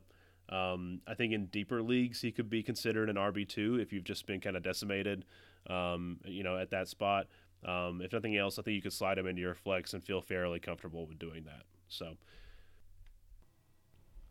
all right, the Houston Texans take on the Philadelphia Eagles in Philly. Uh, this Sunday at 1 p.m. I'm excited about this game. I think this is going to be the best game, um, second to the Pitt, uh, Pittsburgh taking on New Orleans. I think we're going to be um, I think we're going to be very entertained by this game. Um, I'm looking forward to this one. I think that um, you know the Houston Texans are a pretty hot team taking on the Super Bowl champs in Philadelphia. Um, I'm excited to watch this one. I think it's going to be a good one. So, um, you know, I think there's going to be a decent amount of scoring in this game, possibly. Um, and, and I think that's because these teams, um, you know, just because of the matchup, I think that they, I think this, um, this could be a good scoring game. So I think we'll see enough throwing in this game. Um, I'm not sure if we're going to see a whole lot of running, so I'll talk about that here in just a second. So, um, Deshaun Watson, um, I think he has a nice day here. The Philadelphia Eagles give up the ninth most uh, fantasy points to quarterback, so I think that Deshaun Watson I think he has a good game here. You know, he's been playing pretty well. Um, you know, that connection with DeAndre Hopkins is as strong as ever. You know, he, he just he just lit up DeAndre Hopkins last week for 170 yards and two touchdowns. So I think that um, I think that Deshaun Watson has a nice game here, as I do. Um, as I also think that DeAndre Hopkins has a nice game here as well. So um, the Philadelphia Eagles they give up the third most fantasy points to the wide receiver position. So um, this is an excellent matchup for DeAndre Hopkins. Um, I said this last week. I'm going to say it again. Um, I think DeAndre Hopkins is going to win a lot of people their fantasy leagues this year. So, um, you know, he's absolutely blown up these past two weeks. Um, I'm hoping that that continues into this following week. Um, and I think that everything is kind of lining up for that to happen. So we'll see what happens. But I feel very good about DeAndre Hopkins this week. Um, I, I, we'll see if that bold prediction, um, or if that prediction rather, if that um, reigns true or not. So feel good about DeAndre Hopkins this week. Um, hopefully, um, you know he's not he's not you know held back by that ankle injury that he experienced um, last week. I guess that's kind of to be determined. So we'll, we'll see we'll see what happens as far as that goes. He is listed as questionable for Sunday's game. Um, you know, but I think he's going to play in this game. He's a tough guy. Um, you know, he, he practiced in limited fashion um, these you know these past three days, um, but I still feel good about him playing this week. I think it's going to happen. I don't see him sitting out of this game. You know, it didn't look like the injury was too terrible. It didn't look it didn't look notice you know apparent like what he had done. Um, so I, I, think he's going to play in this game. I don't see him sitting out of this one, especially you know, with with you know the Super Bowl champs playing in Philadelphia, I think that DeAndre Hopkins is going to want to play in this one. I think he's I don't think he's going to sit out of this one. Um, as far as Lamar Miller goes, he is questionable to play, um, and, and, you know here I don't really feel great about playing him anyways. Um, you know, I would rather. To be honest with you, I would rather him be declared out just because I think it would make it easy for um, fantasy owners to make a decision on him. Um, you know, the Philadelphia Eagles they aren't as tough on running backs as, as they as they have been in the past, um, but you know, I think it would just make things a little bit easier um, as far as you know knowing whether to start him or not. So, if he starts, if he plays, I'm probably gonna start him, but I think the Philadelphia Eagles are kind of you know, I think they're they're they're starting to figure it out at least a little bit. You know, I think that maybe having Nick Foles in there. I don't think Nick Foles is better than Carson Wentz, so I'm not going to go all hot takey. But I think that maybe this team has got a little spark. You know, they just they just beat the Rams last week, um, and and and maybe um, you know just a little change here and there has has maybe rejuvenated this team a little bit. Um, and so I don't like I said, if Lamar Miller is playing, I'm probably going to play him you know, at least in a flex role, if nothing else. Um, but if he doesn't play, I'm not really interested in any other running backs here. I, I, I think that um, there have been some players in the past that have had success against the Philadelphia Eagles' run defense, but I don't have a whole lot of confidence in starting Alfred Blue this week. Um, the only way I would pick up Alfred Blue in one of my leagues is if I was trying to block a Lamar Miller owner from getting him. So um, you know, I would have no intentions of actually starting Alfred Blue this week. So um, I just don't trust him. I, I don't think it's, uh, you know, I think it's an okay matchup. I don't think it's a terribly good matchup either. So I personally will not be starting Alfred Blue in my lineup. I will be starting Lamar Miller, but I'll be starting him reluctantly. Um, as far as the Philadelphia side goes, um, I'm not. I have no interest in starting Nick Foles. Um, I think it's great that he was Super Bowl MVP, but no, I'm not starting Nick Foles. Um, I don't really care what matchup it is. I'm, I'm not starting Nick Foles in any scenario. Um, that's just I, I, that's way too much trust for me to put into a, a, a backup quarterback. So, um, moving on to the pass catchers in Philadelphia. Um, Alshon Jeffery is really the only wide receiver I'm interested in starting. So um, I don't doubt Golden Tate's talent, but it kind of remains to be seen you know, how they intend on using Golden Tate. You know, his usage is just not there. I think it could be a good bargain next year in next year's draft. Um, you know, because I think this offense will be back. I think this offense is going to look good next year with a healthy Carson Wentz. But for the time being, Golden Tate is just kind of an afterthought in this offense. So, you know, it, it, for me, it goes. Th- this is how the ranking goes as far as pass catchers go in this offense. It goes Zach Ertz, Alshon Jeffery, Golden Tate, maybe, and then Nelson Agholor. So, um, and I think you can make an argument for Nelson Agholor over Golden Tate, perhaps. So, I don't think that I feel comfortable with starting um, a guy like Golden Tate, just you know, with his limited usage.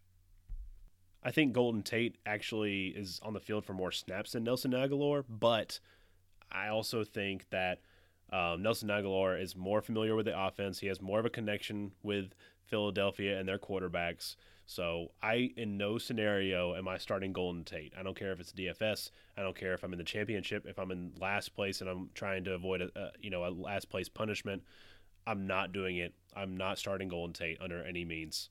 Um, so Alshon Jeffery, it seems like Alshon Jeffery has this connection with Nick Foles. We saw it during the Super Bowl last year, and it seems like we are seeing it this year as well. So, um, you know, the last time, um, the last game rather, um, Alshon Jeffery, he has a nice game here. He has um, he has uh, he has eight catches for 160 yards. Doesn't manage to find the end zone, but um, still a fantastic day as far as you know, as far as I'm concerned. You know, especially with what we've experienced from him um, you know, for the past, you know, five weeks or so. Um, Al, you know, Alshon Jeffery has a very, very nice day here against the Los Angeles Rams at that. So um, I think that we can kind of see something similar from him against Houston. Um, I would feel comfortable starting him. He's a solid our, our uh, wide receiver too for me this week. Um, Zach Ertz, um, I can't imagine you being hesitant about Zach Ertz this week, but for whatever reason, if you're like not feeling great about Zach Ertz and his matchup, um, I don't know why you would be feeling that way, but let's just say you do. Um, the Houston Texans give up the seventh most points to, tight, to the tight end position, so you got to feel good about um, Zach Ertz going up against Philadelphia this week. Um, I think he has a nice day here. Excuse me. You have to get, feel good about Zach Ertz going up against the Houston Texans this week. He has a good matchup here. As far as the running backs go in Philadelphia, this has turned into a full blown uh, running back split between Wendell Smallwood and Josh Adams. So um, Josh Adams, I believe he got 15 carries last week. Wendell Smallwood, he got 10 carries last week. Uh, Wendell Smallwood falls into the end zone twice. Josh Adams falls into the end zone once.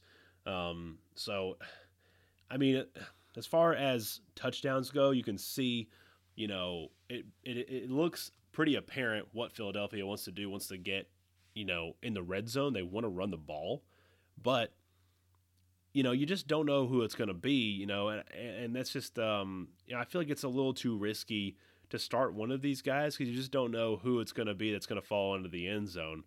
Um, I don't feel comfortable starting either one of these guys, you know, during this week. Um, it, it, would be very, very tough for me to try to get them into one of my lineup, just knowing, you know, how few touches they're going to get. Um, you know, I like the opportunity against um, the Texans because I think they're going to be able to move the ball down the field through the air, and so I think there's going to be scoring opportunities. Um, I just can't say, you know, I'm that all that confident, you know, in, in starting one of these guys and, just hoping that one of them falls into the end zone. The Houston Texans, they give up the uh, the fifth most fantasy points to the running back position, so. I don't think you can really expect Josh Adams or Wendell Smallwood um, to get the yardage totals you need to carry you this week. Um, so really, what you're relying on is you're relying on touchdowns, and um, I don't feel good about depending on one of these guys for a touchdown when you just don't know who it's going to be that's going to be on the goal line. So, like I said before, Wendell Smallwood he has 10 carries, he falls into the end zone twice, um, and then and then um, Josh Adams he gets 15 carries, he falls into the end zone once. So I just don't. I'm not confident about either one. I would have to put them both on the bench this week. It's just too risky for me. Next up, we have the Atlanta Falcons uh, take on the Carolina Panthers at 1 p.m. on Sunday.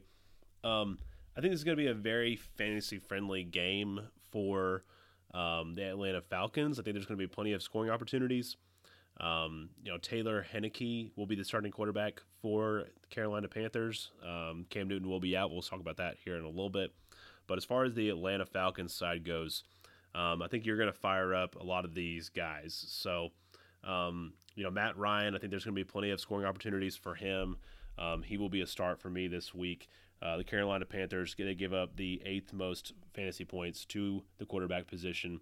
Um, I feel good about Matt Ryan this particular week.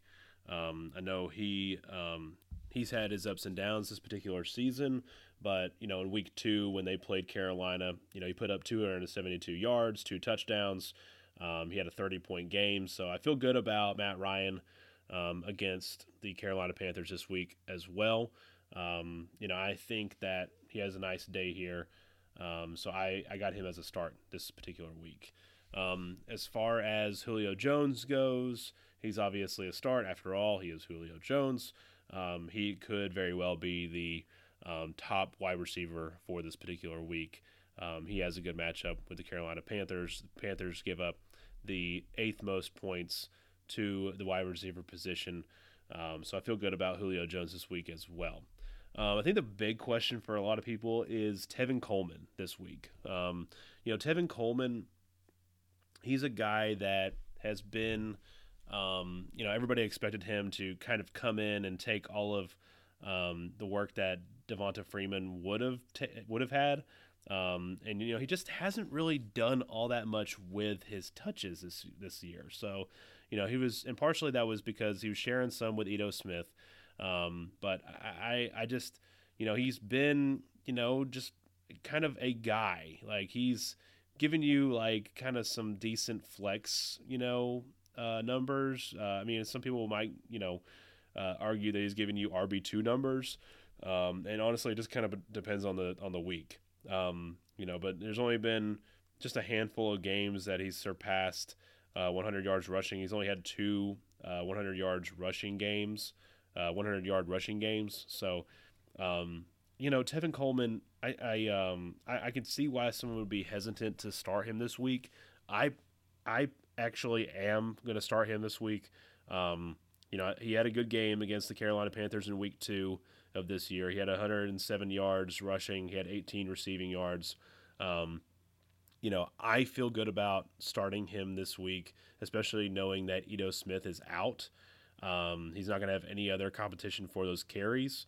um, and he's coming off a big game as well. So, you know, I think that the the Falcons probably get ahead in this game. I feel like they get ahead pretty early. Um, you know, without the Panthers starting quarterback in there, um, I think that Tevin Coleman will probably get enough touches in here to warrant RB two numbers. So um, I feel good about Tevin Coleman this week. Um, another question that some people may have is Calvin Ridley. So Calvin Ridley um, has been way he's just been so up and down this year, and there's just no way I would feel comfortable starting him in this this scenario. I think that you know because I expect the Falcons to get up and get up pretty get up big pretty early in the game. Um, I think these are both you know, both these teams aren't great, but I think the that the, the the Panthers are probably in worse shape right now. So I expect the Falcons to get up earlier in this game rather than later. Um, I expect the Panthers. I expect.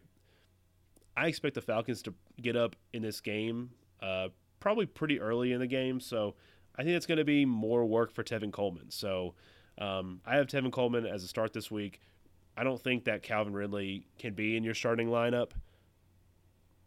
I don't think Calvin Ridley can be in your starting lineup just because I don't think there's going to be enough opportunity for him to um, to get get targets. So um, I don't see any reason for Matt Ryan to air it out to Calvin Ridley because I don't think they're going to be in a scenario where they need to. Um, one pass catcher I am interested in, other than Julio Jones from this offense, is Austin Hooper. So Austin Hooper put up an absolute dud last week. Um, failed to bring in, you know, any target, any catches.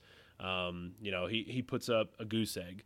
And so I imagine, you know, if if you had him on your team or if somebody else in your league had him on his, on their team, um, you know, either they lost their matchup or maybe they dropped him to waivers, regardless if they won or not. Um, you know, maybe sitting out there. I actually like Austin Hooper this week. The Carolina Panthers give up the third most. The, Carolina Panthers give up the third most points to the tight end position. So um, I feel good about the Panther about this matchup with the Panthers this week. Um, I think that Austin Hooper will likely find the end zone here. He has been battling with you know some injuries, um, so it is worth monitoring and making sure that he plays. But he played last week. Um, I, I, have no reason to think that he won't play this week either. So um, I feel good about Austin Hooper this week. I think he could be a viable tight end one this week. Um, on the Carolina side, like I mentioned before, Cam Newton is out um, with a shoulder injury. This is something that's been talked about quite a bit, um, you know, in recent weeks. You know, it looks like Cam Newton isn't the same Cam Newton we've seen in the past. Um, he just can't really throw it downfield. He's not getting full rotation um, with his shoulder and, and, his upper body. So I, I don't, you know, I'm I'm glad that the Panthers finally did shut him down. This was the right decision. Um, you know, they need to take care of their franchise quarterback um, especially a guy that is, um, you know, he is more likely to run than other quarterbacks. I think they just got to protect him, and it's the right decision to, to bench him. So uh, Taylor Heinicke comes in in his place. This is a guy I really don't know anything about, um, so I can't, of course, um, Garrett. I can't I can't recommend that you start. You know, this guy. I don't know anything about him. Um, I, I could see somebody trying to swing for the fences and start him in uh, daily fantasy, possibly. Um, but uh, you know, it, you know, just because I think that's I think that the Falcons get up early and they're going to be forced to throw the ball. But um, you know, he's you know, I, I don't think that this is a guy that we that really warrants any attention. So we're going to move on. Um, with that being said, the pass catchers here, um, you know, DJ Moore, Curtis Samuel, I think you have to knock them down quite a bit. I'm not starting any of these guys. Um, I actually dropped DJ Moore um, about a week or two ago because um, it was very apparent to me how bad Cam Newton's shoulder injury was. Um, so I, I, just dropped DJ Moore to waivers. I didn't see any scenario where I'd ever start DJ Moore. So um, I have no intention of starting any of these guys. I'm just not interested in starting any of the wide receivers. Um, I'm not interested in starting Ian Thomas for that matter. Um, you know, the Falcons they're a team you, you don't really have to rely on the tight on your tight end to uh, to move the ball down the field. So I don't think that I don't think that the Carolina Panthers do that here either. The only reason I think they might is because you know you have a, a an inexperienced quarterback in. Um, he might rely more on the tight end position to move the ball down the field, but um, you know it's just too risky for me. I don't have any interest in doing that. Um, I think this is a big Christian McCaffrey game. So the running game has been working. Christian McCaffrey is running like a like a madman. So I don't have any reason to think that they're going to stop doing that. So I think that Christian McCaffrey has a nice game here. I think he gets involved in the passing game as well. Um, I, I, think that Christian McCaffrey, um, he, he could be another one of those guys that could win you your league. So you have Christian McCaffrey and DeAndre Hopkins on your team, um, you know you, you might have this thing already locked up. Um, so um, you know I'm I'm very envious if there are any listeners out there that have both of those players on their team. Next matchup we have is the Los Angeles Rams taking on the Arizona Cardinals in Arizona um, at 4:05 on Sunday. Um, we'll talk about the Los Angeles Rams really quickly. Um, Jared Goff is not a guy that I can trust right now. So um, his, um, you know, his production has just been down lately. He doesn't look right. Um, this offense doesn't really look right either, if I'm being com- completely honest. Um, I'm really nervous about Jared Goff this week. I would not feel good about starting him uh, this particular week. It just it makes me too nervous. I would look for other options um, and and and hope for the best. If he goes off, he goes off. Um, I just don't I just don't really trust him. I think that there's going to be plenty of opportunities for him to score in this game, but the problem is that the Rams could get up so big so early that this could be just a big running game for the Rams. Um, I could see the Rams just relying on the run in a big, big way against the Cardinals. So the Cardinals are just an absolutely abysmal team to watch. They're really, really bad. They lack a lot of playmakers. Um, I think the Rams get up big, and I think they get up big early. I don't see this being a big passing game for Jared Goff. Um, with that being said, I think that you have to start, um, you know, a couple of the Rams wide receivers. Um, you know, you're of course you're going to start um, Robert Woods. I think you have to start Brandin Cooks. Um, but as far as Josh Reynolds go, I think that's an interesting name to bring up here. Uh, Josh Reynolds, you know, he gets lit up with targets last week. Um, if you're really, really desperate, you know, he could be a guy that you could plug in, um, you know, in DFS or, you know, if, if you're just, you know, you know, maybe maybe you're in a really deep league and you have Keenan Allen and maybe Keenan Allen doesn't play and you just you have to pick up somebody um, you know, in PPR scoring, Josh Reynolds could be a very, very good play, seeing as he got a lot, a lot of targets last week. So um, if he can come down with some of those this week, then he could have a very, very high floor and an even higher ceiling. So I would feel good about um, Josh Reynolds if I was just, you know, really, really desperate. That is. Um, Todd Gurley. Um, it looks like he's expected to play in this game, but I would not be surprised if they'd pull Todd Gurley at halftime. So I think that the Rams get up big early in this game. I think that a very, very likely scenario is that Todd Gurley starts the game. Um, you know, he they get ahead and then they could throw somebody else in there at running back for the remainder of the game. It's the it's the Arizona Cardinals. The Cardinals are absolutely brutal to watch. They are not a very good team.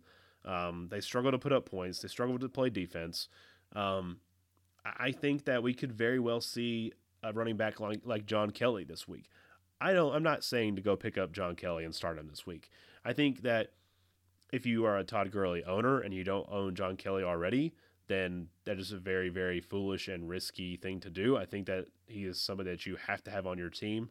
Um, if you are playing an owner with Todd Gurley, I think that it is a good idea for you to go pick up John Kelly um, just in case Todd Gurley does not play, and so that you can block your opponent.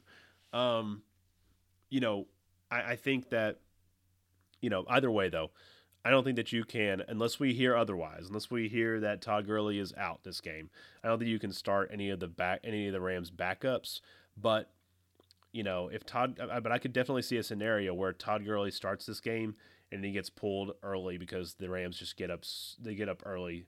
Um, they just get up big very very early in the game. Now I could see a scenario where that happens because Todd Gurley gets them there. So Todd Gurley could score two touchdowns in the first half, and you know they could. I mean, the Rams could very well be up twenty eight nothing in the first half. So um, you know if that happens, then you're still happy with Todd Gurley and his you know what sixty yards and two touchdowns for the first half. So you're still happy with that, but.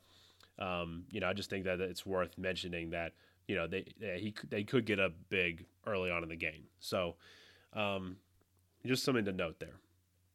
Um, as far as Arizona and their outlook, um, fantasy outlook, um, you know, hopefully nobody's considering or, or needing to start Josh uh, Josh Rosen. Um, last week, Josh Rosen gets pulled for Mike Glennon. He has a very very bad game. Um, you know, hopefully Josh Rosen comes out and has. A, a, you know, does a little bit better, performs a little bit better, just for David Johnson's sake and Larry Fitzgerald's sake. Um, I think that Larry Fitzgerald, eh, you know, he he could be a viable option in PPR scoring, um, just because he, he should get enough targets in this game. Um, hopefully, just because I think that that the Cardinals are going to be pretty behind from the the get go in this one. So I think just from a pure volume standpoint, um, he could be a viable option. You know, he, he he did have seven catches last week for 82 yards um, pretty decent as far as you know PPR scoring goes. Um, that was against the Atlanta Falcons when they were the Atlanta Falcons. They, they I think they won forty to fourteen. So I, I could see a uh, you know I could see a scenario where Larry Fitzgerald has a nice PPR day here. So there, there's really nobody else in the offense that Josh Rosen can throw to. So um, other than David Johnson. Um, but you know, as far as just strictly wide receivers and tight ends, I think Larry Fitzgerald is really the only guy that uh that that Josh Rosen has that he can like he can rely on uh, to to throw it down the field to. So I think um, I think Larry Fitzgerald could be in your flex, and you could feel fairly confident about it, just because I think the Rams run away with this um, early and put Arizona in a spot where they have to throw the ball. Um, as far as David Johnson goes, now here is my take on David Johnson. So David Johnson, um, you know, during week um, I believe it was week two, uh, David Johnson has a, a, pretty brutal day against the Los Angeles Rams. Okay, um, they played at the they played in Los Angeles. Um, they played at the Rams Stadium. Um, David Johnson has 48 rushing yards. He has three receiving yards. Absolutely brutal day for David Johnson. Doesn't end up in the end zone. Um, you know, this is a tough one to evaluate for me. So David Johnson, who is a borderline RB one, um, I think that you have to start David Johnson. So, and here is the reason why I say you have to start David Johnson, and you have to. Um, I, I this is the reason. This is my this is my my reasoning for starting David Johnson this week. If you have David Johnson on your team, in all likelihood, you got to the championship because you just happen to luck out. All right. Most championship weeks are in week 16.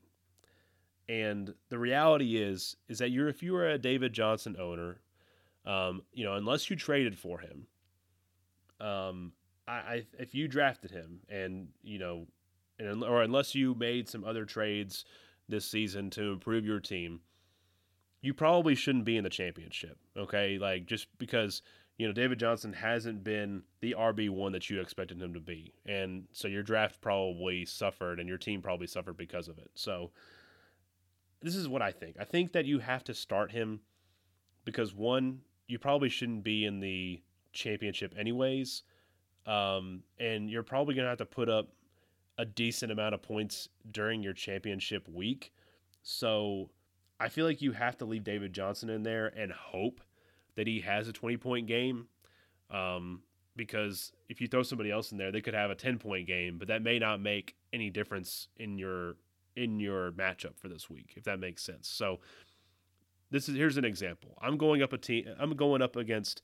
Um, you know, I'm I'm playing in the championship this week in one of my leagues where the draft is an auction draft, so you can pretty much construct your team however you want. If you want to play, if you want to, if you want to pay next to nothing for quarterbacks, you can do so and spend. You can if you want to spend all your money on running backs, you can do that. If you want to go all wide receivers, you can do that. Um, if you want to you know, not even draft a quarterback, you can do that. So, you know, this particular team that I'm facing this week has Todd Gurley and Ezekiel Elliott on the same team. So they're going to get a lot of points from their running backs this week.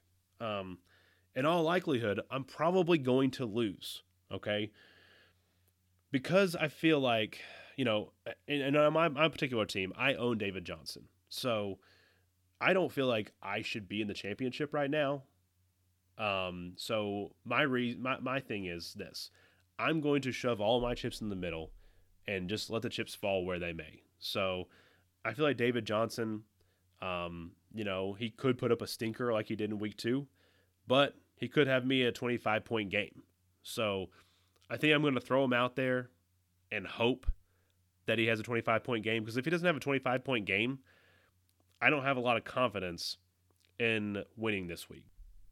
I think that my chances are better of winning starting a guy like David Johnson than starting a guy like Elijah McGuire, who could have 60 yards and a touchdown. Okay, so I think that, you know, David Johnson, he is boomer bust this week. He is either going to have a six point game or he's going to have a 25 point game. Okay, I don't think that there's a lot of in between for him. I think that those are pro- that's probably what his range of outcomes is. And so I think that a safer plays, a safe a safer play is probably a guy like an Elijah McGuire or maybe a Kalen Ballage who could have 12, 13, 14 points. But do I think that that's going to win me my week, my matchup, my championship? Probably not. During a week where I feel like I need to put up a ton of points I feel more comfortable playing a guy like David Johnson who could have a huge game, whose ceiling is way, way higher than a guy like Elijah McGuire, who is more likely to, um, you know, probably his range of outcomes is, is between 10 and 14 points because of his volume, but his ceiling isn't that high. So I feel more comfortable going with a guy like David Johnson, whose ceiling is sky high, than to go with a guy who is more likely um, to have a 10 plus point game, but less than 15 points. So hopefully that makes sense to everybody. I'm going all in on David Johnson. I think that he gives me the best chance to win my matchup because I feel like I have to put up a crap ton of points this week. And so if you're in the championship this week and you have David Johnson on your team, I think that you have to start him and hope that he just booms. Okay. I think that you just need some things to go right for you. Shove your chips in the middle and hope for the best. That's my take on David Johnson. I hope that it works out for you. Next matchup we have is the Chicago Bears. They go up against the San Francisco 49ers. Um, you know, I'll be honest with you. I, this is I'm taking a very anecdotal approach to this game. So I'm not going to pay attention to stats because I feel like this offense has changed so much over the past few weeks with Chicago. Um, you know, at the beginning of the year, we saw them, you know, they were doing more passing, the wide receivers are getting more involved, and now it's just different. Like, it is very clear what this team is doing now. Okay, this team, they are really relying on their defense in a big way. Um, I believe Chicago, um, you know, they their offense it runs through the running backs. You know, it runs through Tarik Cohen, and it runs through Jordan Howard. Um, I think those guys, I think both those running backs are guys you need to start this week. Okay. Um, I think there's going to be plenty of opportunity for them against a bad San Francisco team. There's going to be plenty of opportunities to score. I think they're, those are two guys you need to have in your lineup this week. As far as Mitchell Trubisky goes, I think that he probably needs to be in your lineup as well. You know, he is a good rushing quarterback that keeps his floor high, you know. Um, so unless he just decides not to run, which that has happened before, um, you know, I think that he's going to have a decent week here. Okay, so um, even though this is a run first team, I think Mitchell Trubisky still has a good day here. Um, I would still feel confident in starting him this week. As far as the wide receivers for Chicago, I'm going to say the same thing I did last week. We just don't know we don't we don't know. We don't know who it's going to be. Okay, it could be somebody. Somebody could have a big day here for the Bears, the Bears wide receivers. It could be Allen Robinson. It could be Taylor Gabriel. It could be Anthony Miller. But we just don't know. We don't know who it's going to be. Um, you know, that's just the truth. I mean, I think that I think these guys are talented, but we just don't know who it's going to be because the offense just runs so fluently through the running backs that there's just not enough, enough volume to go around for all the receivers. And on a given week, you just don't know who it's going to be. So I would be very hesitant to start any of the wide receivers for Chicago. Um, the, the one I feel best about is Allen Robinson, especially in your championship week. I think he is the guy that has the um, most potential to have a 25, 35 point game for you. Um, so he's the only one I'm really interested in starting in your championship week. I think because the tight end position is just so decimated, you got to start Trey Burton. Um, he has a decent week last week. I wouldn't expect that this week, but you're hoping that it happens. Maybe it does happen for him. So um, I would be starting him this week just because I likely don't have any other options. In fact, there's one league I know of that I don't have any other options. I'm starting. I'm, I'm, i think you're probably starting Trey Burton, unless you just happen to snag a guy like Eric Ebron or somebody. Um, San Francisco, really the only. I'm I'm I'm hesitant to even start anybody from the San Francisco offense this week. The Chicago Bears are just so good on defense. Um, I mean, this could be a team that we're that we you know as far as defense defense goes, we could be talking about them for a while. We could be talking about them for a long time. Um, I think that the 49ers, you know, I think that really the only person you can really rely on in this offense, and I and I, I'm hesitant to even say that I would rely on them, is Matt Breida, and I think that's really based off of pure volume. So.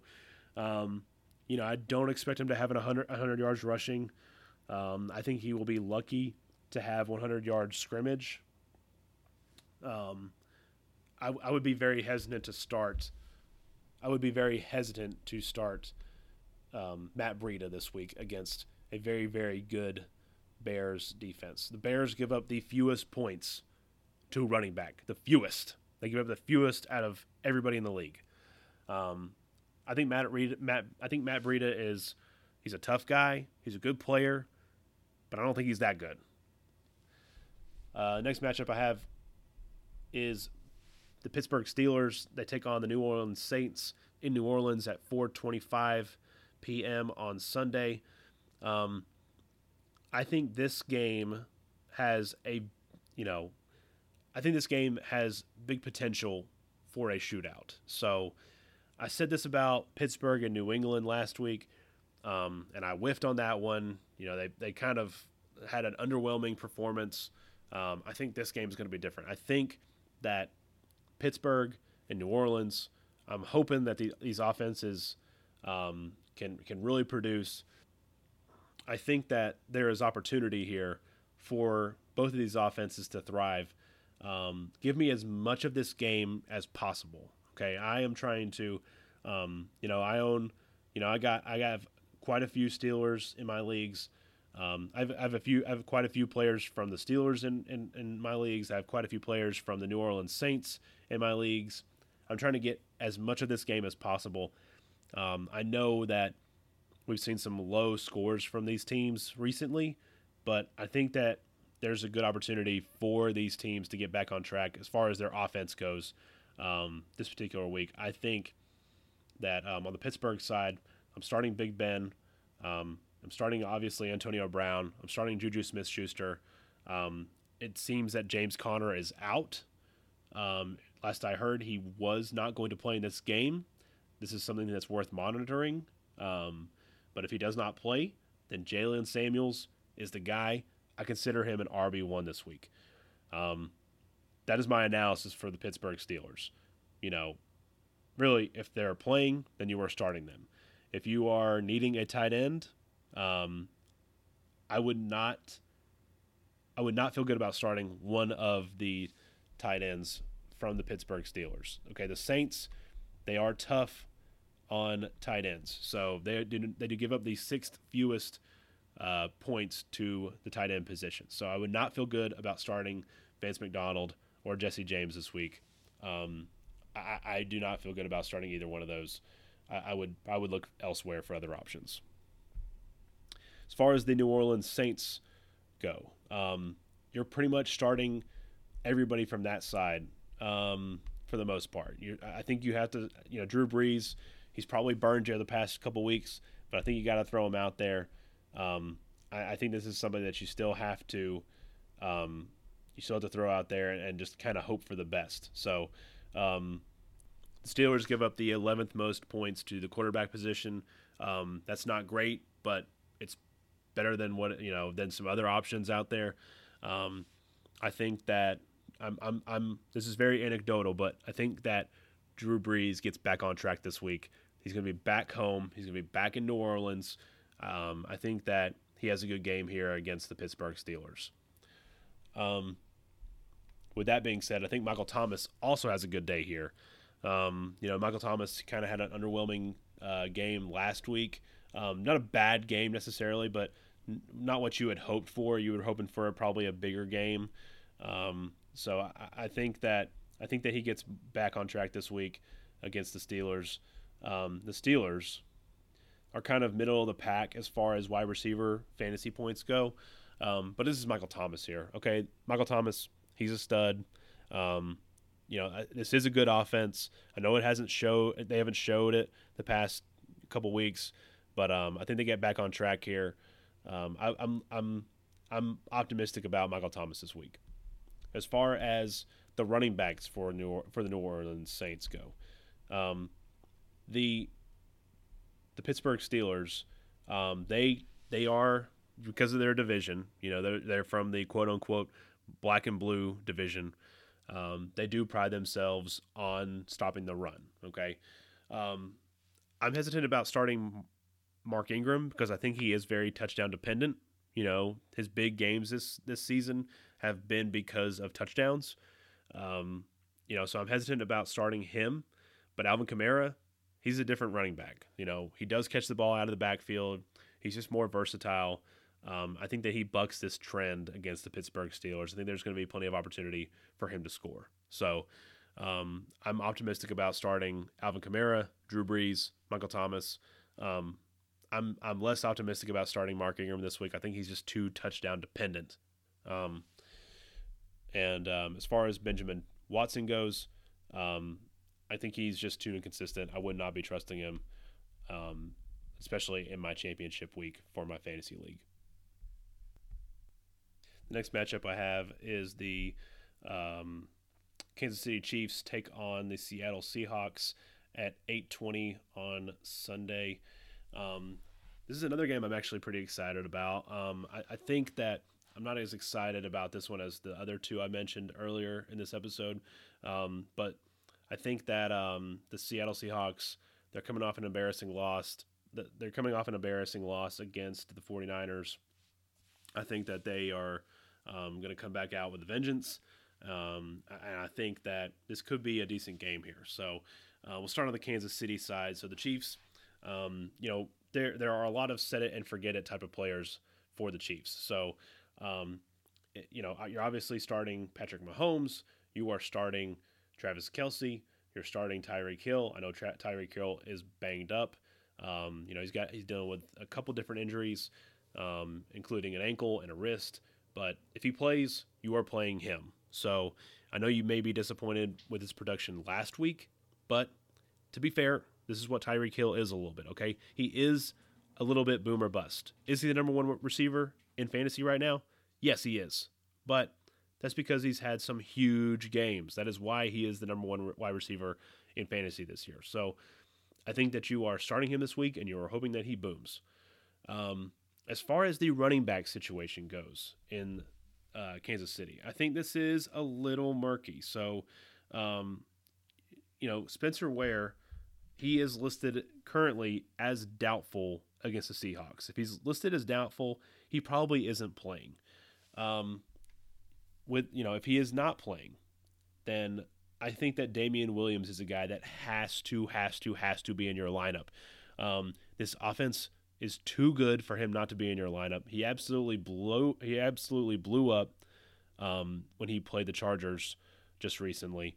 I think that he has to be in your lineup this week. The Seattle, the Seattle Seahawks, you know, they have a good defense, but as far as fantasy points go, they don't have that good of a defense. So, um, you know, they are not that good against running backs. I think this offense is too good to leave Damien Williams out of your lineup if Spencer Ware is out. Now, this is what I will say about the the, the Chiefs running back situation. So, you know, I think that historically, um, Andy Reid has relied on one guy. He does not. He's not a guy that that tends to, you know, really split carries.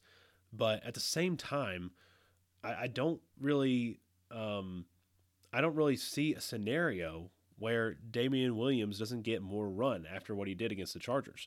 You know, he he he had a good game against the Chargers.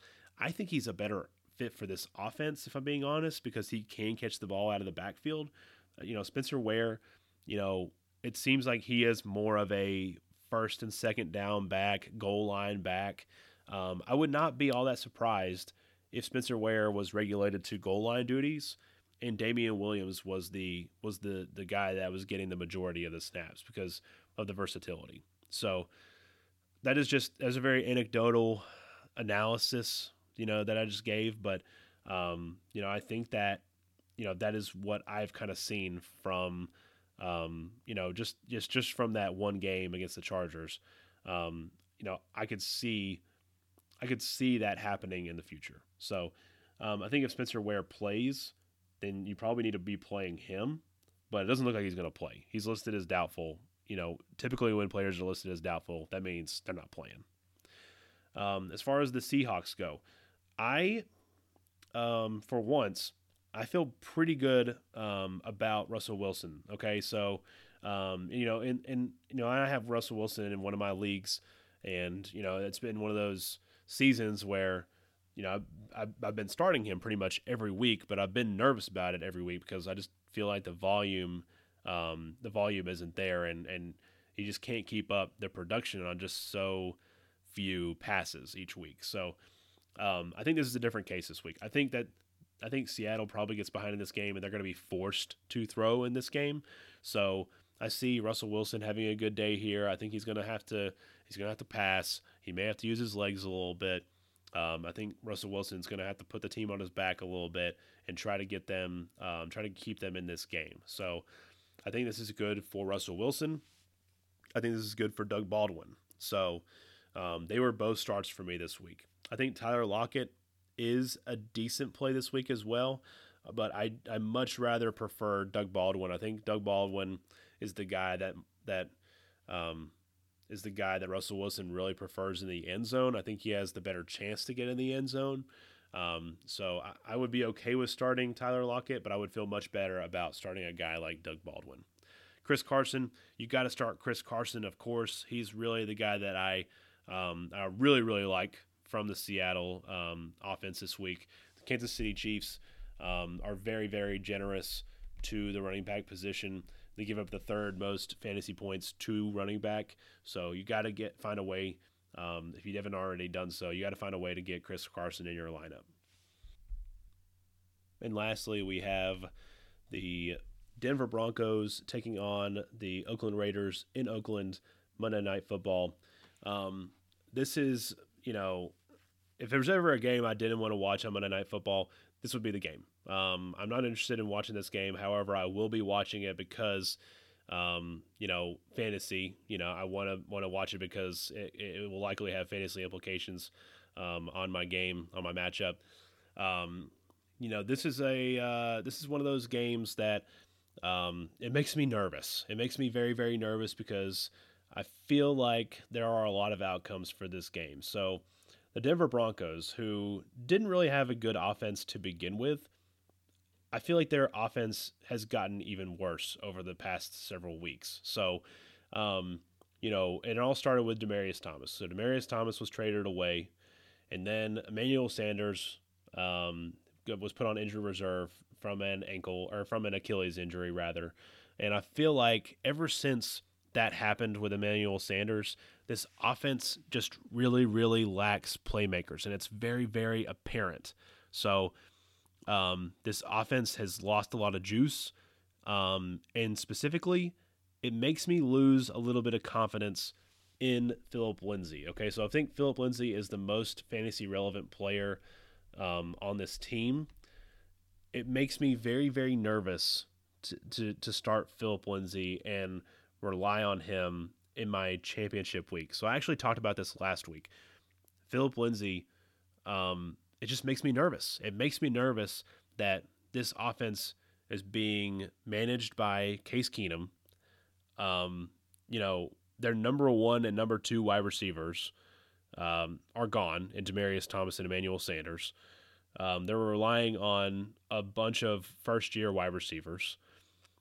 You know, I imagine that a lot of defensive coordinators are going to stack the box against Phillip Lindsay and Royce Freeman, and they're going to say, okay, Broncos, if you're going to beat us, it's going to be because Case Keenum just dices us up. We're not going to let Royce Freeman and Phillip Lindsay beat us. That is what is making me very, very nervous. And I feel like I was right about Phillip Lindsay last this past week. Phillip Lindsay has, you know, other than his his uh his his game earlier other than his ejection earlier in the year he has his worst game of the year this past week. Um i'm very very nervous about phillip lindsay this week. I he's a guy that i'm in all likelihood i'm probably going to start this week just because the matchup is a good one. Um you know the oakland the oakland raiders defense they give up the seventh most points to the seventh most fantasy points to the running back position. But I can't tell you, you know, I'm starting him. I'm going to tell you, I'm going to tell you the same thing I told you last week. I'm starting him, but I don't feel great about it. I'm very, very nervous about this offense. I feel like there is the potential for Phillip Lindsay to have a very, very pedestrian game. And at the same time, because of the matchup with the Raiders, I feel like he could have a very good game. So I'm going to take a similar approach to what I did with David Johnson or what I told you about David Johnson in that, you know, you probably need a big week from your players this week to win your fantasy matchup. You know, if you're relying on somebody like, um, you know, if you've been relying on a guy like David Johnson or Phillip Lindsay. So I think you got to swing for the fences and hope that they boom this particular week. Um, just hope that everything works out and, and, and let the chips fall where they may. So, um, so again, just so you guys have full clarity on how I feel, I'm starting Phillip Lindsay this week, but I don't feel great about it. As far as the Raiders side goes, really the only offensive players that I'm interested in this week are Jared Cook and Jordy Nelson. So Jared Cook, um, you know, he has been one of those one of these guys we've kind of forgotten about recently because he hasn't done as well as he did at the beginning of the year. But you know, Jared Cook, um, you know, uh, the, the tight end position this year has just been completely decimated, and you know, not to mention the Broncos are actually very. Uh, it's a very favorable matchup for tight ends. So the Broncos they give up the fourth most fantasy points to the tight end position. Um, you know, I actually feel pretty decent about Jared Cook this week. He's tight end five on the year. Um, the only thing that I am discouraged about really is that he kind of put up a stinker against the Broncos in week two of this year. So he had four receptions for 49 yards. But I think at this point, you know, you may not have better options. Um, you know, if there if there was a decent um, if there was a decent tight end on uh, that you could pick up on waivers, they were probably already picked up at this point. Um, you know, if you have an Eric Ebron in your team, or you know, if you have you know one of those other um, perennial, you know, tight end talents, then obviously you're going to start one of them.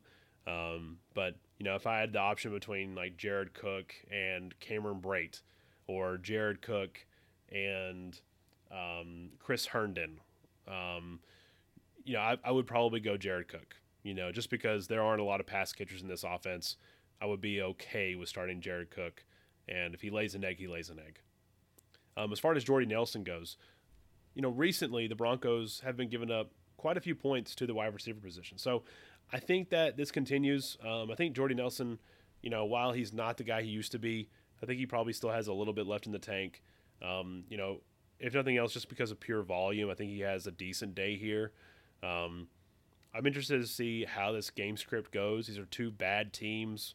Um, I don't see there uh, there being a lot of fireworks in this game. It is Monday Night Football, but I don't know if that actually bodes well for these teams. In fact, I think that puts a little more pressure on them. Um, so I, I, don't anticipate there being a whole lot of fireworks in this game.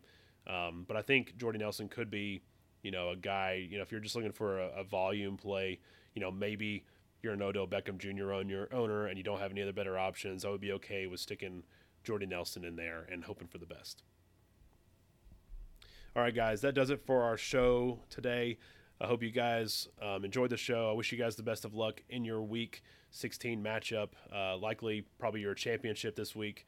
Um, you know, if your championship is next week, if you if you're one of those leagues where championships are uh, week 17, then don't don't worry. I'm still going to come back with other content next week. Um, I will be doing another episode here in the near future um, to help hopefully help you out with your week 17 matchup. But until then, hope you guys have an excellent week. I wish you guys a Merry, Merry Christmas and a Happy New Year. I will speak to you guys very, very soon. All right. See you guys. Peace out.